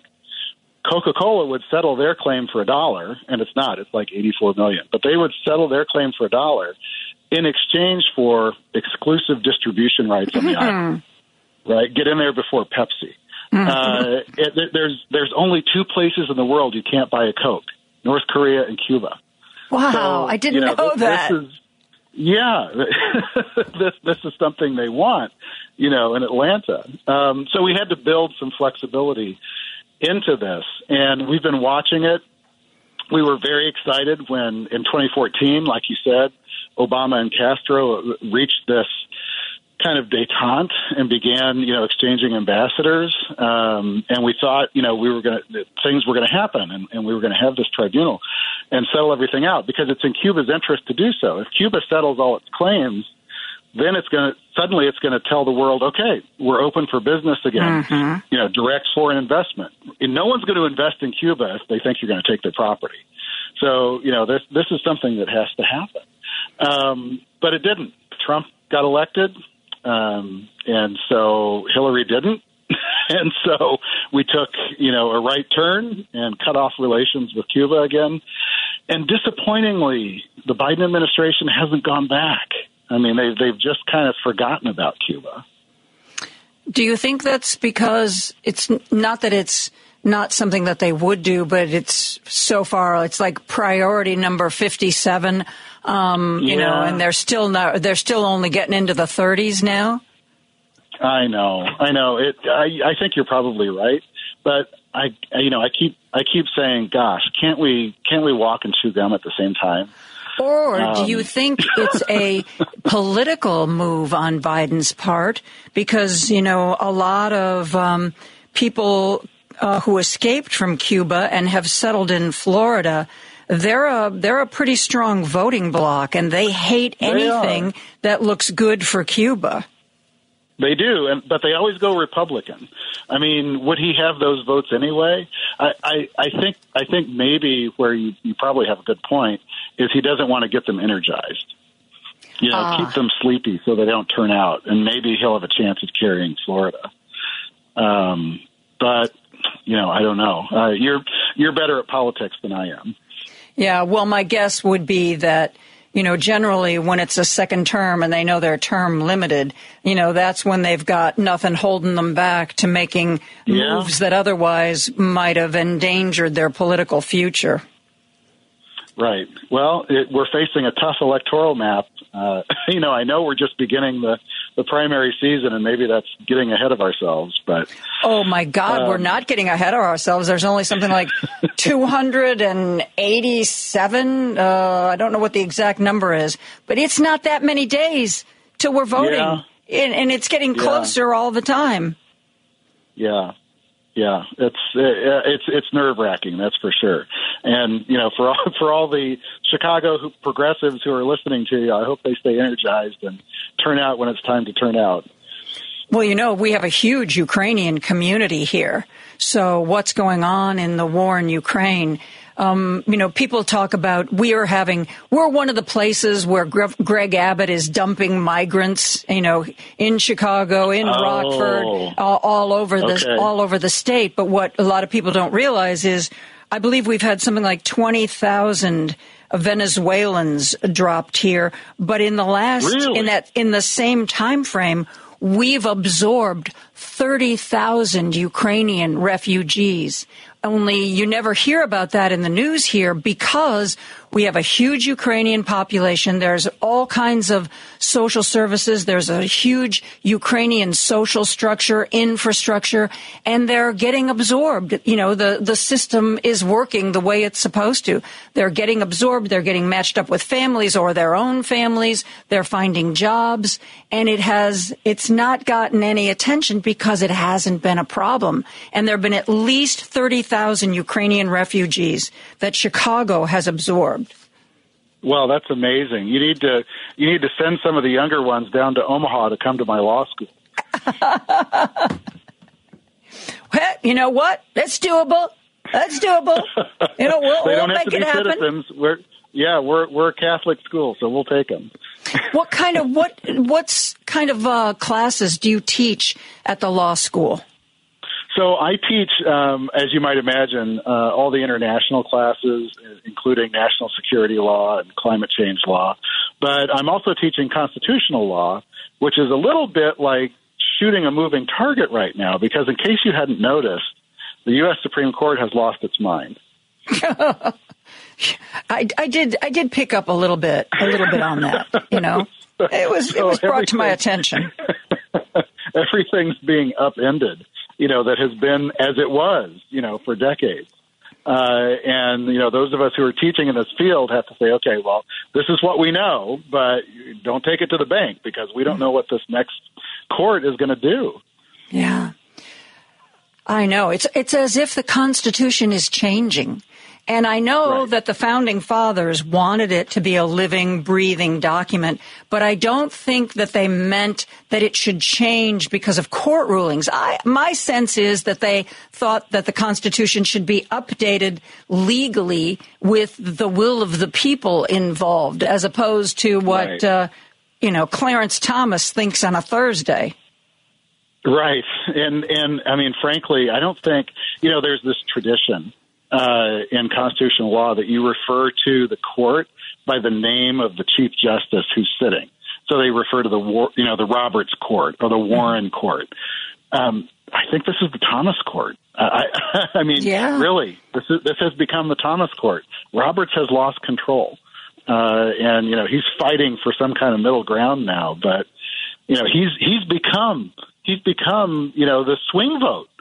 And he was way on the right, you know, Mhm. uh, back in 2005. So that shows you where, you know, where the court is, uh, where the court is moving. And it's, it's not moving with society. Uh, it's moving the other direction. Well, you know, you say that the you refer to the court by the chief justice, but Mhm. one thing it seems to me that I've learned in my discussions with smart people on the radio over the last couple of years is that there's not it's not like John Roberts has a huge amount of power over the other justices. You know, he Right. can't say, "Oh, by the way, this court, this case coming up, Clarence Thomas, you got to recuse yourself here." It- you know, he he you know he he seems. Oh, what's a kind word I can say?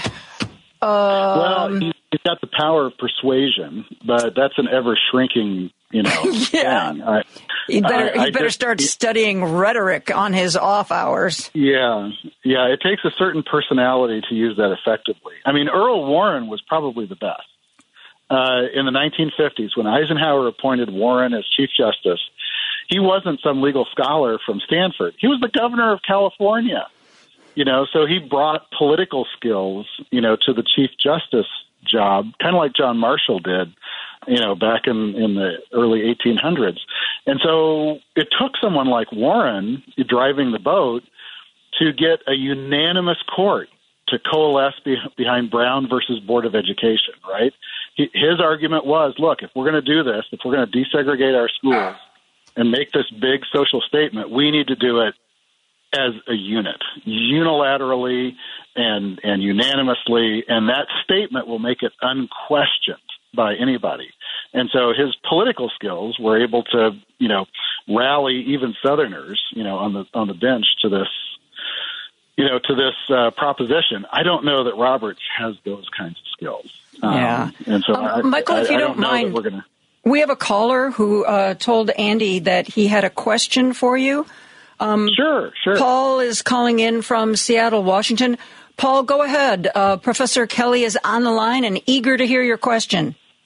So I, I always lo- love to uh, to uh, have a chance to, to ask a, a law professor a question. Um, by the way, my uh, other choice for great Chief Justice would be Charles Evans Hughes, who was kind of a swing vote himself uh, in the early Hughes court uh, versus the Four Horsemen and uh, O.J. Roberts.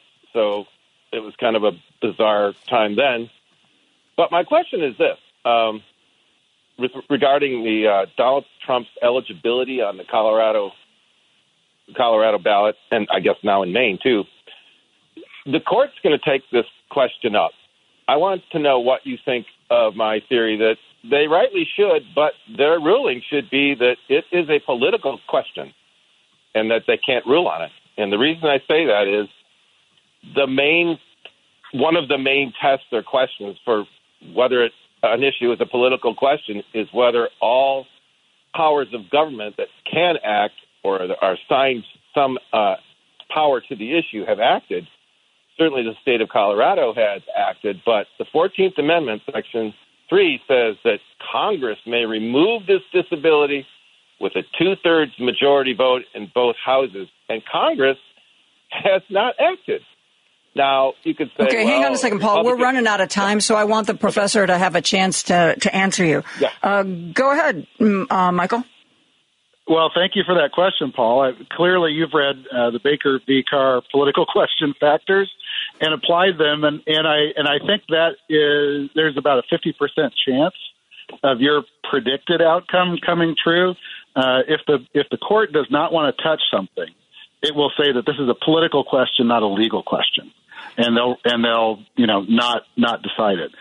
Um, but I don't know that that will happen in this case because you are, you know, dealing with some definitive uh, uh, interpretation and application of definitive text in the Constitution, at least the first part, um, which actually provides the disability to stand for federal office again.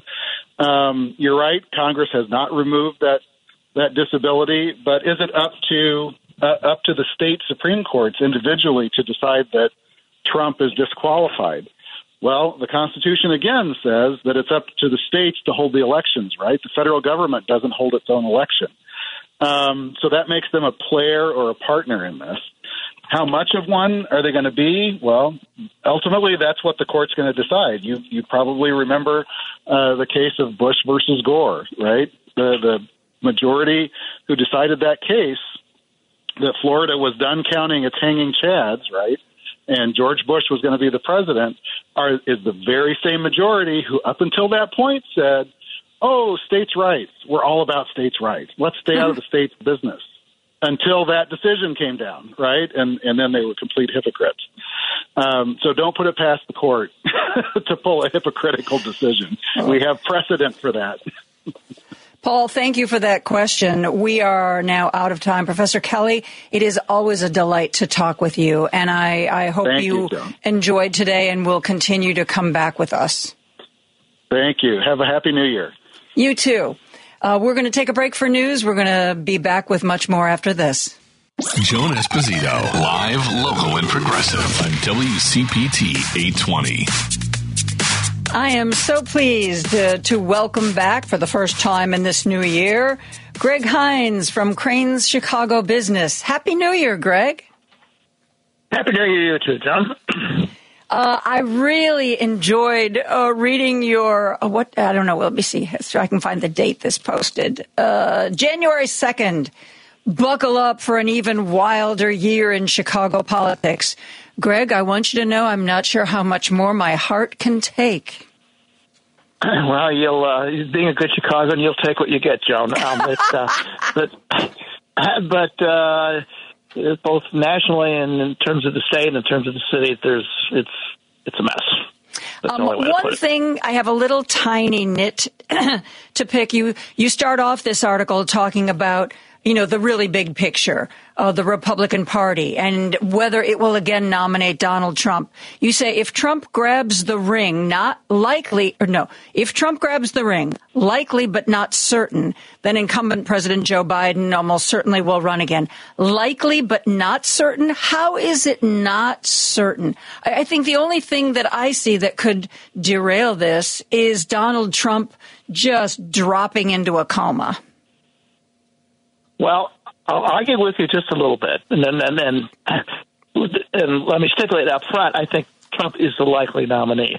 I don't think he's a certain nominee, but we'll find out a little bit in in Iowa today. Um, Iowa is a state. It's it's a dream state for uh, for Trump. It's uh, has a very small minority population. It's very heavily white. It's elderly. Uh, it's uh, filled with the demographics in which Trump does well. but according to the latest polls, he's he's uh, right around the fifty percent mark. Um, if if Trump doesn't hit the fifty percent mark, and he may not, um, that raises the possibility that that uh, somebody else could could uh, unite what's left, and which is more than fifty percent. Uh, the GOP field has been shrinking.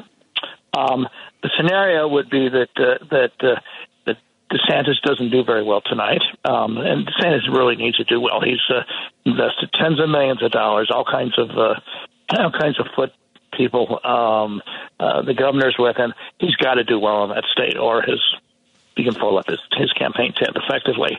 Um, if he does, if he so we're looking at not only we're looking at what kind of percentage does Trump get? Does he get a majority? But who finishes second? If if Nikki Haley finishes second, um, they'll give her a big push of momentum going to New Hampshire, where she's going to do well. And the next primary after that is her home state. That gives her, if she does all that, money and momentum or whatever. And then we'll find out how much the support of Trump is real, how much of it's a bandwagon effect. People want to be with the perceived winner. Um, like I said, I don't think it's going to happen.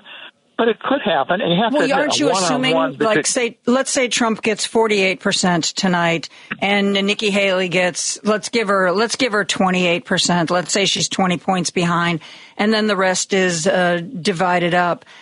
You're, aren't you assuming that, like, the DeSantis voters, the you know the five people supporting Asa Hutchinson, that they're immediately going to go to Nikki Haley's camp? Isn't it just as likely that they will uh, default to the Trump camp?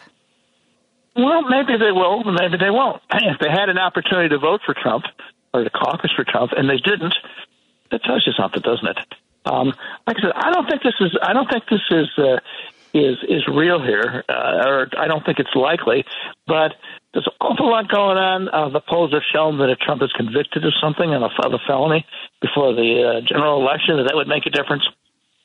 Um, loyal as Trump's people are, uh, his voters are, uh, there's a certain Trump fatigue out there, even among some conservative Republicans. How many? Is it enough? Don't know, but I'm just saying I wouldn't rule out the possibility. And you talked about Nikki Haley's home state. Isn't the most recent polling from her home state showing Donald Trump beating her even there? I mean, I keep, I remember a couple of headlines like Nick, Nikki Haley going to, soon going to be humiliated. Uh, the polls uh, do show that, uh, but they don't show her losing by very much. And like I said, uh, what I would bestow is, is, and New Hampshire bestow is momentum. Um, if all of a sudden the Trump balloon looks like it's vulnerable, it could pop. We'll see. Hmm. Interesting. Well, um, and then I, you know, if that if that happens, then the question becomes, and what's the reaction on the Democratic side? Um, yeah. Biden well, I agree right with something you to alluded to in this article. Uh, um, Joe Biden has said unequivocally he believes he is the best person to defeat Donald Trump. But if it's not Donald Trump in the when the dust settles, I I I suspect there's a that Biden will step aside, and you kind of allude to that being a possibility. Yeah, I think that's I think that is a real possibility. Um, Biden now is in a strong position vis-a-vis within his Democratic Party because he can say, "Hey, I've beaten Trump.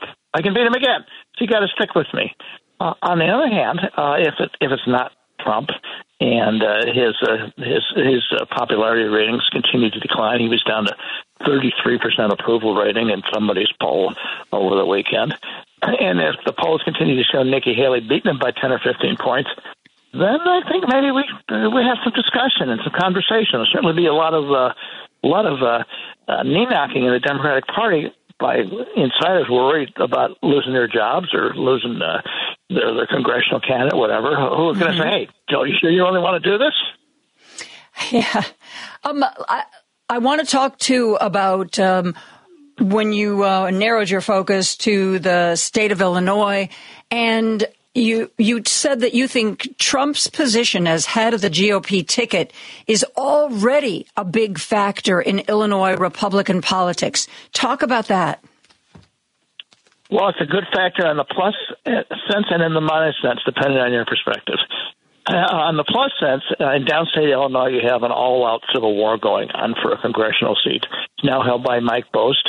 Uh, and Darren Bailey, who you'll recall, ran for governor last year, is running against Bost. And this has become a who can out-Trump Trump, who's, who's more loyal to Trump than I am uh, kind of race uh, down there. So at, at that end of the state, uh, like it or not, Trump is a political plus. People like him. And uh, both of those politicians are surrounding themselves and wrapping himself in his mantle.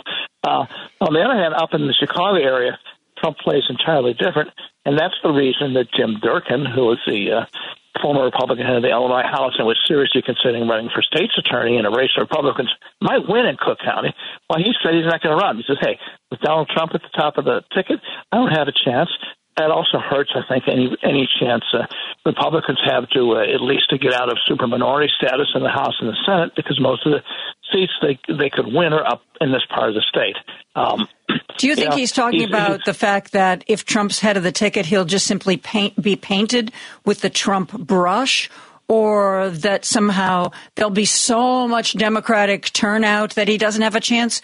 Why is it that if heads, if Trump is head of the GOP ticket, Jim Durkin thinks he doesn't have a prayer as state's attorney? Uh, those re- those reasons and others. Uh, uh, you know, uh, we don't have. You can't vote a straight ticket anymore. You can't punch uh, punch one button and vote up and down the ticket. But you know, you look at the top of the ticket and you see who's a, who's an R and who's a D, and that's gonna that's gonna taint the field to some extent. It's that. It's uh, it's uh, it's Republicans crossing over. Republicans cross over at the top. Maybe they'll cross over further down. They won't vote for the Republican nominee uh, for state's attorney. Uh, it all it all plus you know if you're Jimmy Durkin, why do you want to have to every time you go out on the campaign trail? Why do you want to have to answer attacks that you know? Do you believe this? What the Trump said? Do you believe that? Mm-hmm. You know, are you going to protect the country? You're going to believe we're going to have a fair count here? Uh, what are you going to do about the immigrants? I mean, you just get hit with them all the time. You can't run your own race. Hmm. Yeah, I see what you're. I see what you're saying. I see what you're saying. That makes a lot of sense. Um, the immigrant situation and the mayor. You uh, you write about that too. I um. I've seen some action, you know. I mean, the, the contract for the insulated tents, okay, maybe the Brighton Park location didn't quite work out the way the mayor hoped. Um, but I'm, I was, I've kind of been surprised that he hasn't been more out front in this issue and hasn't been trying to humanize this issue. Because, you know, with his, with his gift of, of, of rhetoric and his way of stirring people with his speeches, you know, I think if he puts a human face on this migrant situation, he could possibly, you know, change some attitudes. Your thoughts on this whole situation? Um, I completely agree with you, Joan. Uh, the mayor uh, has, uh, for the most part, not used the bully pulpit that comes with the mayor's office very well. Uh, he certainly hasn't done it in this. And I think the reason is because there's a split in the mayor's own coalition. Um, uh, progressives um, are all in favor of uh, of, uh, of of loose immigration standards. They want to help these people. They're in favor of keeping Chicago as a sanctuary city. But as indicated in the city council not too long ago, um, there's a big sentiment, particularly among African Americans, that hey, you know, those people in Venezuela are fine, but what about all the blacks who live up here, and the people who live up here who've who've had problems forever? Don't we have any any any homeless we can take care of? What about the people who don't have jobs and don't have a good education? Why do we spend all this money on those guys rather than on us? It's it's hard to straddle that. There's a way to do it, but it requires some energy and some good explanation or whatever. And and be it because he can't or because he doesn't want to, the mayor hasn't tried. Yeah. Yeah. not, re- I, not um, really. I agree with you. I think this has been a deliberate decision on his and his on his side to uh, to not to, to not go public. I think that's unfortunate Why? because I What's the upside for for keeping just that you, they think they'll keep him out of trouble? Like if he doesn't say anything, then it, they don't have to worry about him saying something he has to defend later. Uh, I'm, uh, don't ask me why this mayor does some of the stuff he does, John. Uh, but uh, uh, I agree with your your bottom line here is that he's had an opportunity, he hasn't used it. Yeah, yeah. And um, speaking of, Mayor Johnson, you point out that uh, Chicagoans will be voting on the Bring Chicago Home ordinance. That is the uh, tax, the real estate transfer tax increase that is supposed to fund, um, you know, tackling, solving, easing the situation with the unhoused people in Chicago. But you pointed out that there is. Um, they're sort of creating a backup plan. I wasn't aware of this. Ex- explain that. Well, I, I wouldn't call it a backup plan, but uh, uh, we have these wonderful things called TIF districts in Chicago. Everybody's heard it. It's become a, it's become a bad name. Well, a lot of them are about to expire, and uh, uh, when they expire, because of some intricacies in the in how TIF tax law works, the city has the opportunity not to use, not to let that return into the tax base, which would cut everybody else's taxes because the TIF money now goes into the general pot, uh, but to, in effect, pull it off into a separate separate stream that uh, that uh, isn't just limited to spending in TIF districts as, as per normal. So these districts retire, are going to die. Um, they're going to create 100, 150 million dollars in tax revenue that the city will then have to be able to use. And the city, as the Johnson's people, uh, uh, we had a pretty good story by my colleague at Crain's, um, Justin Laurence, are talking about bonding out that money, using that revenue stream to issue about a billion dollars in bonds, most of which would go for uh, uh, low income housing, uh, subsidized housing, and so forth. That's good. Uh, the money is needed, but the question is, well, gee, if you can do that, well, you also need this tax hike. Uh, Exactly. On, uh, That's on why I thought it was a backup plan. Like in case we don't get the tax hike, this will be our fallback position. No, they probably want to do this, and they're not talking about it very much, which makes me think they don't want you. They don't want people to realize this because uh, not everybody is aware of this story. But in fact, they're talking about doing both. Um, so it raises the it raises the question of why do you need both? And then the secondary, the question I've continued to ask about about the uh, real estate transfer taxes. I understand the reason for it. I don't think anybody with the conscience can look at Chicago and, and think that we have enough affordable housing. People deserve a place to live, and it's not in a tent on a, underneath a, a viaduct Mm-hmm. somewhere. But they haven't spelled out how they're going to spend the money. You know, what projects, which wards, how many units, who's going to qualify. They just say, oh, we're going to give us some money and trust us we're going to spend it on good stuff for, Oh for people God, I hate that. home. I hate that. You Well, know, I'm from I- Chicago, we've, we've been burned too many times. Yeah, uh, you know, and and not for good intentions. I want to say specifics, and they really haven't spelled it out. You know, I've been Which reading means- recently, and I think I'm trying to remember. I think this reporting has been in Crain's. I found it just staggering the amount of vacant land and also empty housing that the Chicago Housing Authority owns. I mean, I mean, I knew they owned some, but the amount is is staggering. And maybe the extra money, maybe they're going to develop all this property, and there's going to be affordable housing for everyone. Greg. Uh, I think you raised some good questions about the, the CHA property. I don't know enough about that, uh, and I don't want to go too far out on them. But uh, I've heard the same thing you are. You you've heard that uh, there's a lot of uh, facilities that are space that's available that could be used. I have to I have to think that maybe some of it could be used for some of these uh, refugees that are coming in now. We can't uh, that are living in police stations in O'Hare and heated buses or whatever. Um, it's certainly something that deserves to be looked at. Yeah, a- absolutely. Um, let's move on to your uh, paragraphs on Dick Durbin, our illustrious Illinois senator, who's also he- head of the Judiciary Committee. Uh, talk about what you wrote about that. Um, you know, it's almost these days as if who we vote for doesn't make much of a difference most of the time because they're going to go to Washington and they're going to yell at each other. they're not going to do anything because nobody has enough support to, to get this thing through. And I'm exaggerating, but it oftentimes seems that, seems that way. The one clear thing that can happen is a president, particularly when a president's party controls the Senate, has the, power, the authority to pick judges, and judges can do all kinds of stuff. And well, Dick Durbin is head of the Judiciary Committee, and they have been doing a pretty good job of uh, of confirming judges to the federal bench uh, that have been nominated by by Mr. Biden. Um, he appears to be on about a record pace. It's about 170 confirmed so far.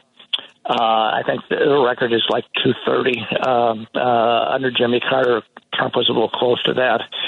but uh, uh, I'm not sure that uh, Mr. Durbin gets enough credit for this because uh, you get a very narrowly split Senate. The Democrats have a two seat majority. They only had a one seat majority last time.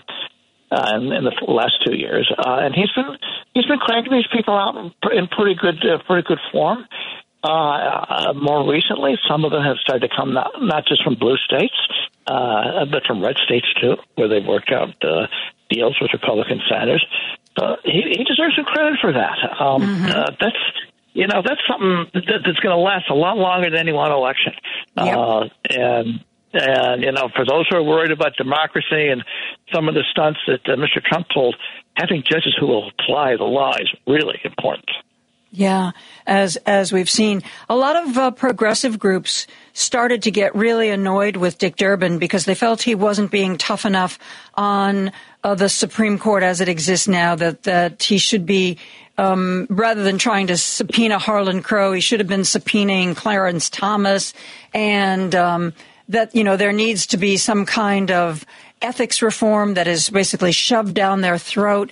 Uh, I started t- toward the end of 2023. I started reading in some of the more progressive newsletters a real disaffection with um, with Dick Durbin. How do you feel about him in, when it comes to that?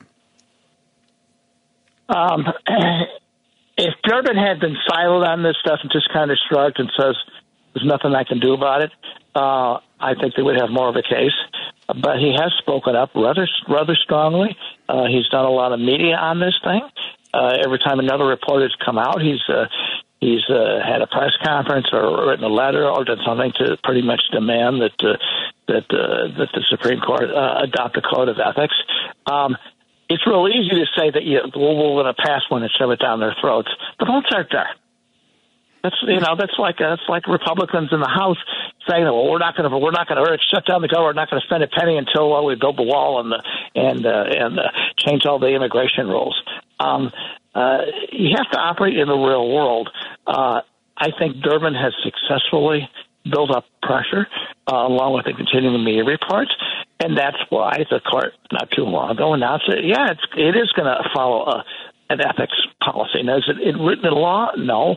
We're going to have to see how it works. Mm-hmm. But you know, when, when when somebody's appointed to a to a lifetime job, and the only way to do anything about it is to, is to impeach him and convict him. And we know how hard that is. Like what they didn't impeach Trump, but they're going to impeach Clarence Thomas. Um, uh, they didn't convict uh, Trump. Uh, they're going to convict Thomas and throw him out. Uh, you do what you can do, and I think mm-hmm. that's what he's done. I know um, uh, Larry Snelling has not long been head of the Chicago Police Department, so I am withholding any judgment. But do you think 2024 is the year where we're going to get a sense that he was either the right guy in the right place at the right time or another failed choice? Um, I think we'll know by uh, after the summer is over when we get to when we get to the fall. Uh, we've gone through kind of the, the peak violence periods, whether what he's doing is working or not. Mm-hmm. Um, uh, he came in very well respected. Uh, he's been pretty quiet. Uh, he hasn't had a big command shakeup. Um, uh, the numbers seem to be slowly working in his favor. Uh, uh, although robberies in particular and carjackings are yeah. still up involved. I know. I talked to a lot of people have- like who live in Wicker Park and Bucktown, and um, they said, you know, they understand that the homicide rate has dropped, but the the robberies and uh, the carjackings uh, seem to be getting worse. Some of that you can blame on the police department. Some of that I think you can blame on the uh, justice system. Um, uh, one of the big issues, I think, in the race for state's attorney, uh, the one that Mr. Durkin's not in, but there are two Democrats running, uh, is just how tough you're going to be. Uh, are you going to stick with Kim Foxx's approach? Or are you going to go in a slightly different direction? Um, I know that uh, Kim Foxx uh, had a lot of had a lot of support. Uh, certainly, her her calls for restorative justice and for uh, ending the abuses of the past were were were right on. Uh, uh, but there's an argument to be made that she just was more concerned about letting people out sometimes than locking up the bad guys. Uh, one of her one of the policies she implemented, for instance, uh, is that is not to uh, prosecute for for shoplifting as a felony anybody who takes goods of less than a thousand dollars. Uh, uh, the statute says you can do it at four hundred. she says that well, some other states do that. You don't want to ruin somebody's life, some kid's life, because he stole a pair of Jordans or whatever. On the other hand, just travel in any Chicago neighborhood. Mm-hmm. There's, there's, there's all kinds of the stores are empty. There's there's there's vacancies. Talk to any shopkeeper and they tell you they're really worried. There's uh, there's a, a guy uh, a guy in the near West Side who has a runs an upscale store. He's been he's been uh, he's been uh, badly uh, rated like three times. Um, uh, so no one party is responsible for the crime rate in Chicago. It's a combination of, on one side, lack of investment and lack of opportunities for, for young people who come from uh, inner city neighborhoods. Uh, uh, it's problems with the police department not doing what they were doing and, and overreacting and making enemies of themselves in certain neighborhoods rather than working with neighborhoods. But it's also a prosecutorial system that arguably has gone a little bit too far in the reform direction. It needs to kind of stick to its knitting. Uh, and its knitting is locking up the bad guys, prosecuting. Greg, thank you so much for joining us. I really enjoyed uh, reading your article, and I will enjoy talking to you throughout 2024 as we assess how some of these areas are developing. Indeed. We'll see what we'll, we'll get a good indication tonight. yeah, yeah, really. Greg Hinz, Crain Chicago Business. We're going to take a break. And when we return, uh, I want to give out our text line, 773-763-9278. We are going to be um, welcoming Tony Moree back. We're going to do our Ask an Attorney segment. So if you have any questions about uh, wills and estates and uh, planning for uh, end of life issues or illness issues, this is your time to get some free legal advice. We'll be back with more after this. Now back to Joan Esposito, live, local, and progressive on WCPT 820. It is our Ask a Lawyer segment with the lovely and talented Tony Moree. We uh, hear him on WCPT all the time, and we think of him as our very own lawyer. Tony, how are you? Joan, thank you for the very kind introduction. I have to live up to that now. Oh, I I I know you can because we've done this before, and you're always very very impressive. So um, I actually told people last week that you were going to be here today, and I was like, you know, text in any questions, uh, and they did. So we can start with those. I also want That's the great. audience to know that I am monitoring the text line right now live 773 763 9278. So if you want to ask Tony a question, shoot us a text. Well, I suppose if you want to ask it in person, you can just call and talk to Andy Miles and he'll put you through to us. Um, so you have that option as well. But we're all, we've already got a number of things uh, that were texted in the last week. So Tony, let's just jump right in here. Um, Let's- question let's- for Tony. My brother is my 85 year old mother's financial power of attorney. She's in a nursing home. He has extremely bad credit and uses my mother's credit cards for himself personally. He continues to open new cards in her name and makes late payments or doesn't pay the bill at all. Isn't this illegal? Is there anything the other siblings can do to stop this? Um, yes and yes are the answers. Uh, it, it is illegal. He cannot use his mother's uh, assets to, uh, to to pay for his own things. Is Um, that, well, Tony, would this be like ID theft or is this fraud or? Well, he, it, he's really taking advantage of his mother, and he's, Yeah. he's taking money. He's taking money from from her estate, if you will. Now she's living, but she still has a personal estate, and because he is managing her assets, managing it poorly and managing it illegally, um, there there is a recourse. Probably, unfortunately, it's not easy or necessarily the simplest thing, but he, they probably should hire an attorney and go to probate court. Now, probate court is the is the arm of the court judicial system where probate estates, when somebody has passed away, where where executors go. But the probate court will also hear cases like this, where somebody is alive, uh, they're disabled, they can't make their own financial decisions, but it's a recourse.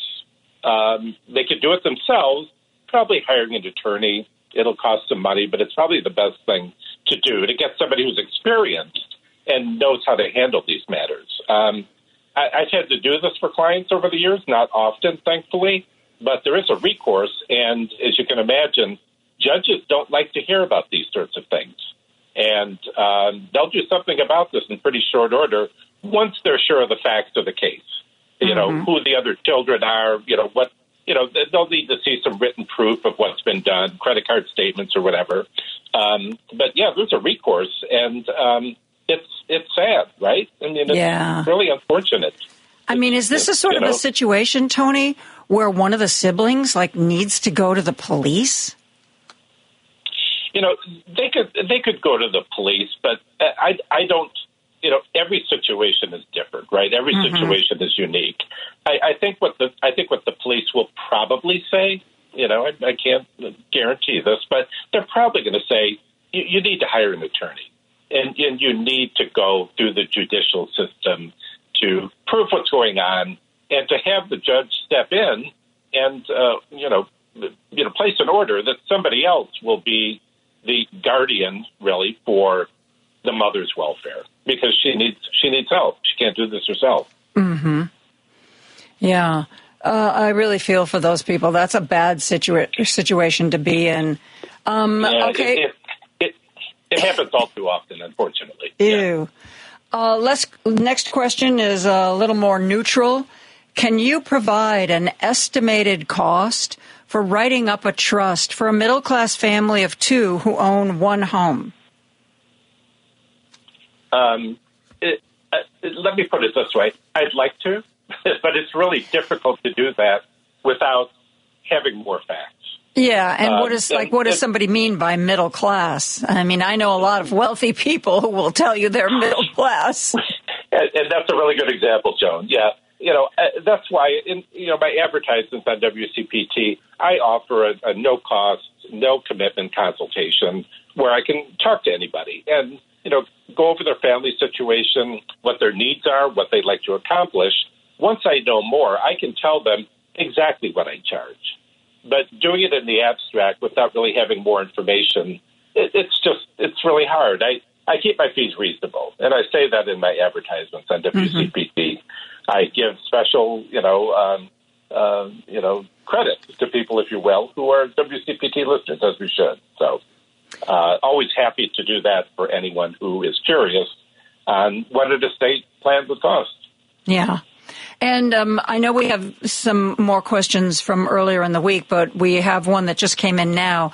Um, It's a little uh, like when I text, sometimes I am not very grammatical. So I'm, I think what this person is saying uh, that their husband is in the mother's will to get the house. Um, and there is another document that says he gets the house. And the question is, can anybody sue him after his mother dies for having his name on these two documents? In other words, does he need more protection? I think is what she's asking here.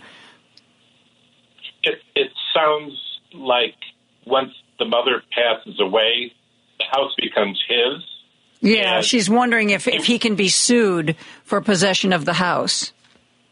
Well, once once a piece of real estate is in anybody's possession, whether it comes through an estate or any other way, if there is, you know, an accident at the property, something somebody's hurt, something happens, you know, then the owner, let's say the legal owner of the property, however they accrued that ownership, could be sued. Um, it, it- you know, the answer to the question of can I be sued, and the answer is generally sure, of course you can. About Is- is it anything, is- anytime. Right, right. Is, is it valid? Is it is it a is it a you know a suit that would be successful? Well, we don't know, of course.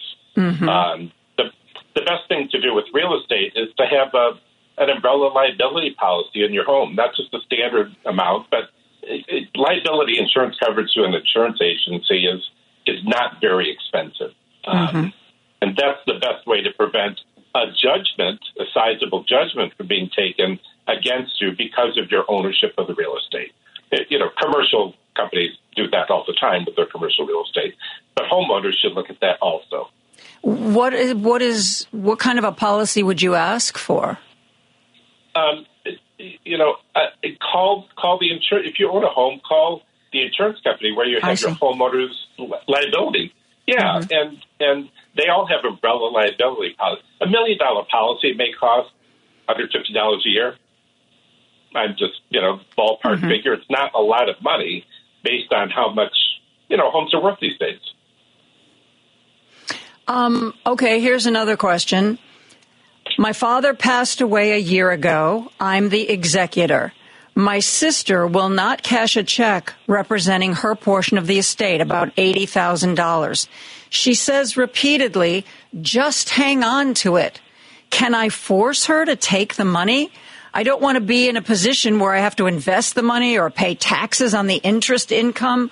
Also, I don't want her suddenly deciding five years from now that she suddenly wants the money. So what's, what is somebody to do in a situation like that?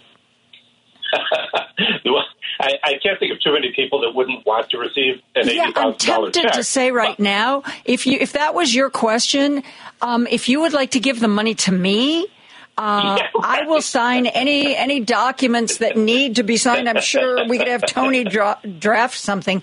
I can't imagine why this person doesn't want the money.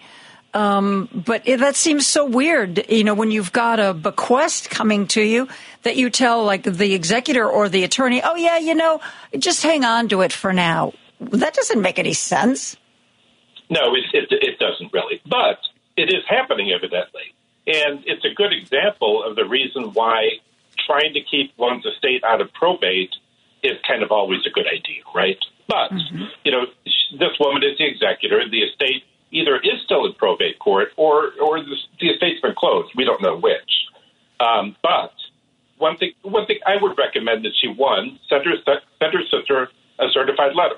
We don't know their relationship, of course, but Mhm. send a certified letter and say, you know, I, I need to disperse the funds from from mother's estate, and I want you to uh, accept the check within you know within 30 days. If you don't, I'll have to go back to court and ask the judge for an order to compel you to accept the check, and the judge will do that. It- you know, it- the judge will do that. Are bequests like this taxable, Tony?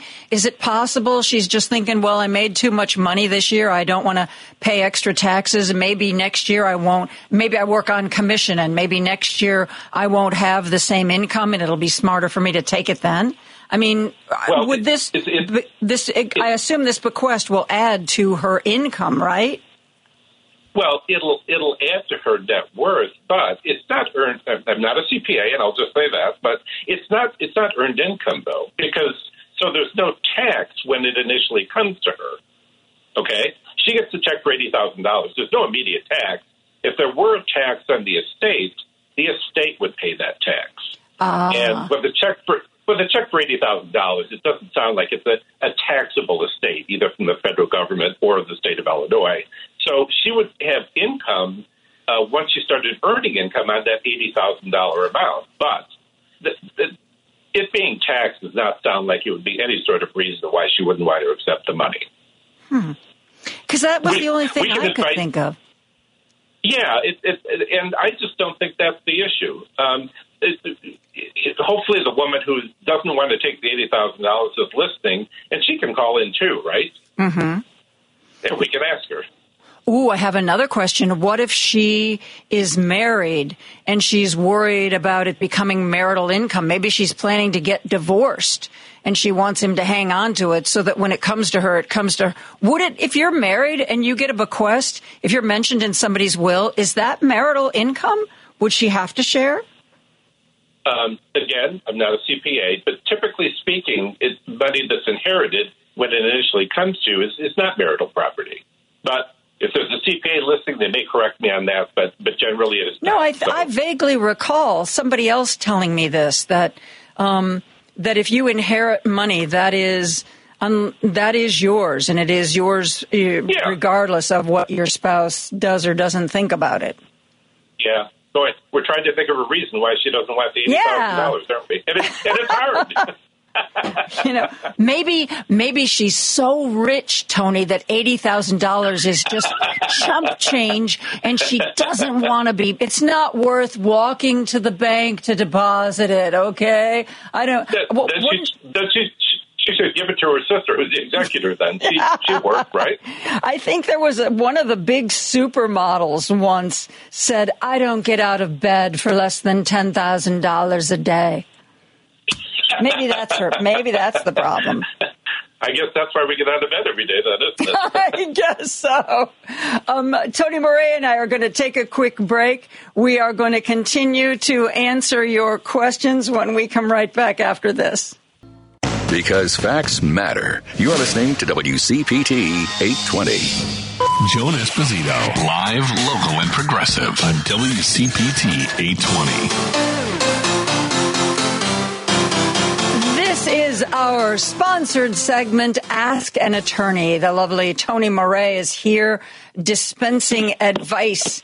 Um, you know, one of our questions, Tony, referred to the the brother who had the mother's financial power of attorney.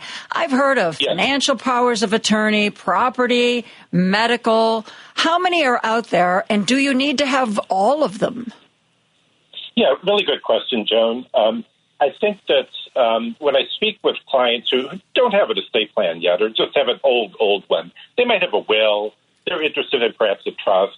One thing that's just not generally talked about a lot, and really not understood well, are in Illinois what are called durable powers of attorney for health care, and there's also one for property. So they're two separate documents. And what these documents do is uh, I would name someone to be my agent. And, and I have those documents, of course, and my wife is my primary agent. So if I have a medical emergency, if I can't make healthcare decisions, one, and two, I'm not capable of making financial decisions. Those documents that I have appoint my wife as my agent to act for me if I am disabled. In other words, can't act, either for a short period of time or an extended period of time. Those documents work during someone's life, whereas a will or a trust is is activated, if you will, or used when someone has passed away.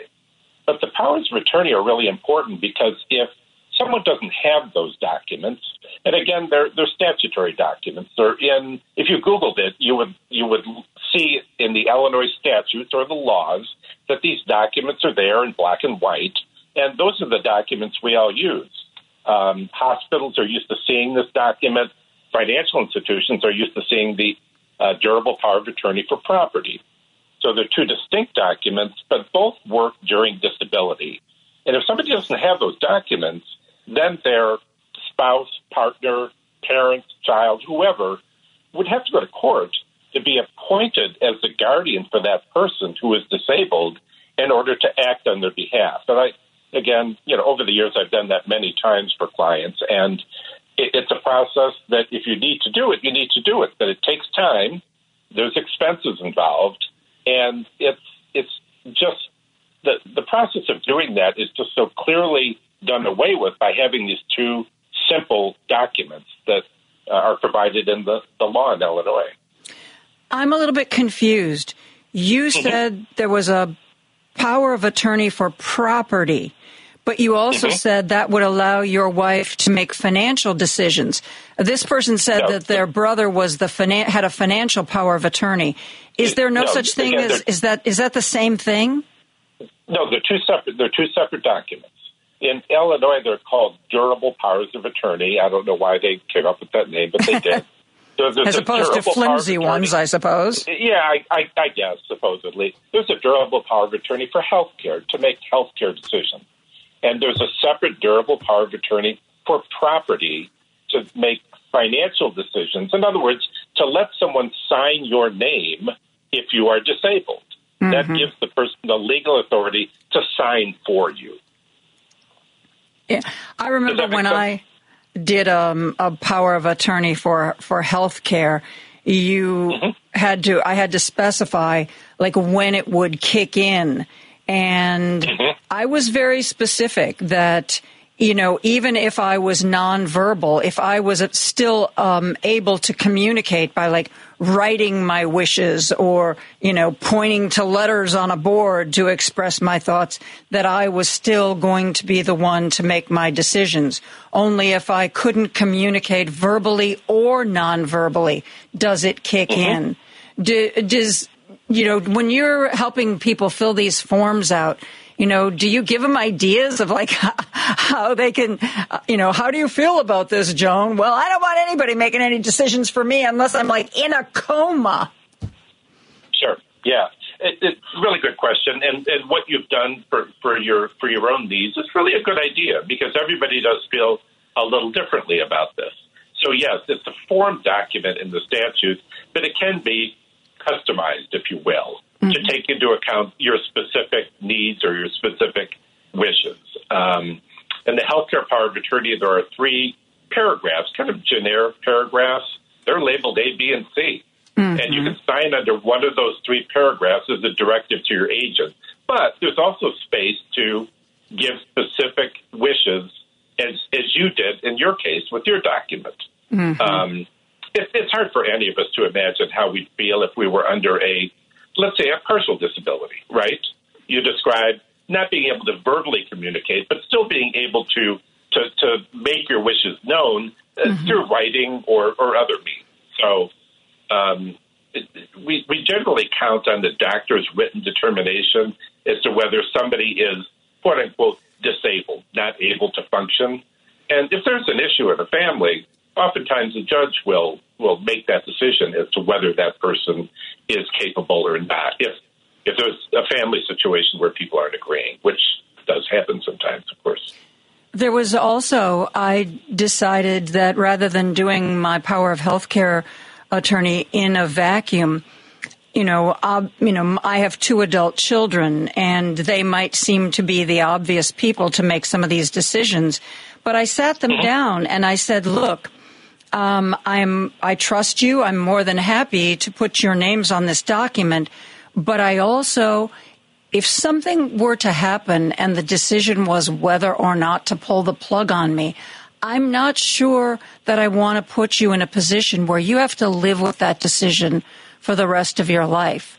And so I sort of left it up to them. I said, you know, because at first they were kind of like, well, this, you know, we, you know, our, our names better be on this. And I was like, that's fine with me, but let's think this through of what kind of a position you might be in. And do you want to have to have that kind of a burden? And in the end, Tony, they both decided uh, that I should choose somebody else. hmm Yeah, no, I, I, you know, I hear these um, stories of families all the time. Um, sometimes children are are more than happy to go ahead and do that, and for other people, maybe a sibling or somebody else disappear. It can sometimes be a better choice. You know, it depends on the ages of the children too, right? And sometimes it depends on sometimes it depends on their geographic proximity. You know, I have three adult children, and none of them live anywhere near my wife and I, which, which is fine. But sometimes they, in, in a in a practical situation, sometimes they wouldn't be the best person because they're just not close by, right? And you know, And that's not the kind of thing you want them to call in, you know? no, it's not. Well, it's not. Well, no, that's that's a good point though. It's not because it's just sometimes not that practical, and um, and so every family has different needs and requirements, and that's part of my job is is to talk this through with my clients because some families are very good at talking this through. You sat down with your children and you Mhm. talked about this. Other people, it's not something they maybe want to talk about it. And some children tell their parents, "Mom, Dad, I don't want to talk about that. You know, Ugh, you're going to live yeah. forever." Oh, yeah. That would be that would be nice, I guess. But And again, I want to clarify that these two documents you're talking about, they're separate from a will. They're separate from a trust, right? Oh, totally sep- yeah, totally separate, and they they perform totally different functions because they act or they worked during our lives, whereas the the will and the trust they exist while we're living, of course, but you don't really they're not really used until someone has passed away. But the durable powers of attorney for property and health care uh, are, are are there, should be there during our life in case of disability. Nobody knows what's going to happen when they walk out the door in the morning, right? Yeah. Whether you're whether you're 25 or 75, it's it's just a fact of life, and um, you know, being prepared for those things helps those other people in our family to Mhm. also be prepared. Tony, I know that you're supposed to revisit these kinds of documents if you if you have uh, big uh, life changing events. But if your life, if, if things are just sort of going uh, going along with no big changes or bumps in the road, how often, in that case, should you revisit these documents? No, I generally recommend that that people should at least take a look at their documents, maybe every five years. Mm-hmm. or so, just just to see what they look like. And we're we're all humans. Human nature is a powerful thing. Uh, once these documents are drafted and signed, people don't generally want to go back and look at them that often. I know, understand I know. I- it, it, it's just it's just the way we are. I, I do because this is what I do every day, all day. But I understand that. But I, I just tell people every five years, or you're right, Joan, at a life changing event. Um, you know, major change in financial situation. Um, moving is, is another event. Retirement is obviously a big event. Or uh, inheritance. You know, a parent passes away and, and money is inherited. That may not change what you want to do with your estate plan, but it's a good time to look at those documents. I, I, I urge people to look at these documents as, as really organic living documents rather than Mhm. something that's done once and okay, I'm going to shove it in the drawer and put it away. And you know, I'm you know I'm preaching, but you know it's, it's, it's I try. Tony Moree, thank you so much. It is so nice of you to volunteer your time and answer the questions of our audience. Uh, thank you again for doing this. It's, a pleasure, Joan. I really appreciate the opportunity. Thank you. It's a lot of fun. Tony Moree. Um, uh, you want a will or a state? Listen to his spots here on WCPT. He's the guy to go to. Uh, that's going to do it for me. Uh, just got an alert that the Chicago Public Schools have canceled all after school classes and classes for Tuesday because of the expected bad weather tomorrow, just as an FYI. Um, I will be here tomorrow at 2 o'clock. Driving it home with Betty Vasquez is next. Have a great evening, my friends. Good night.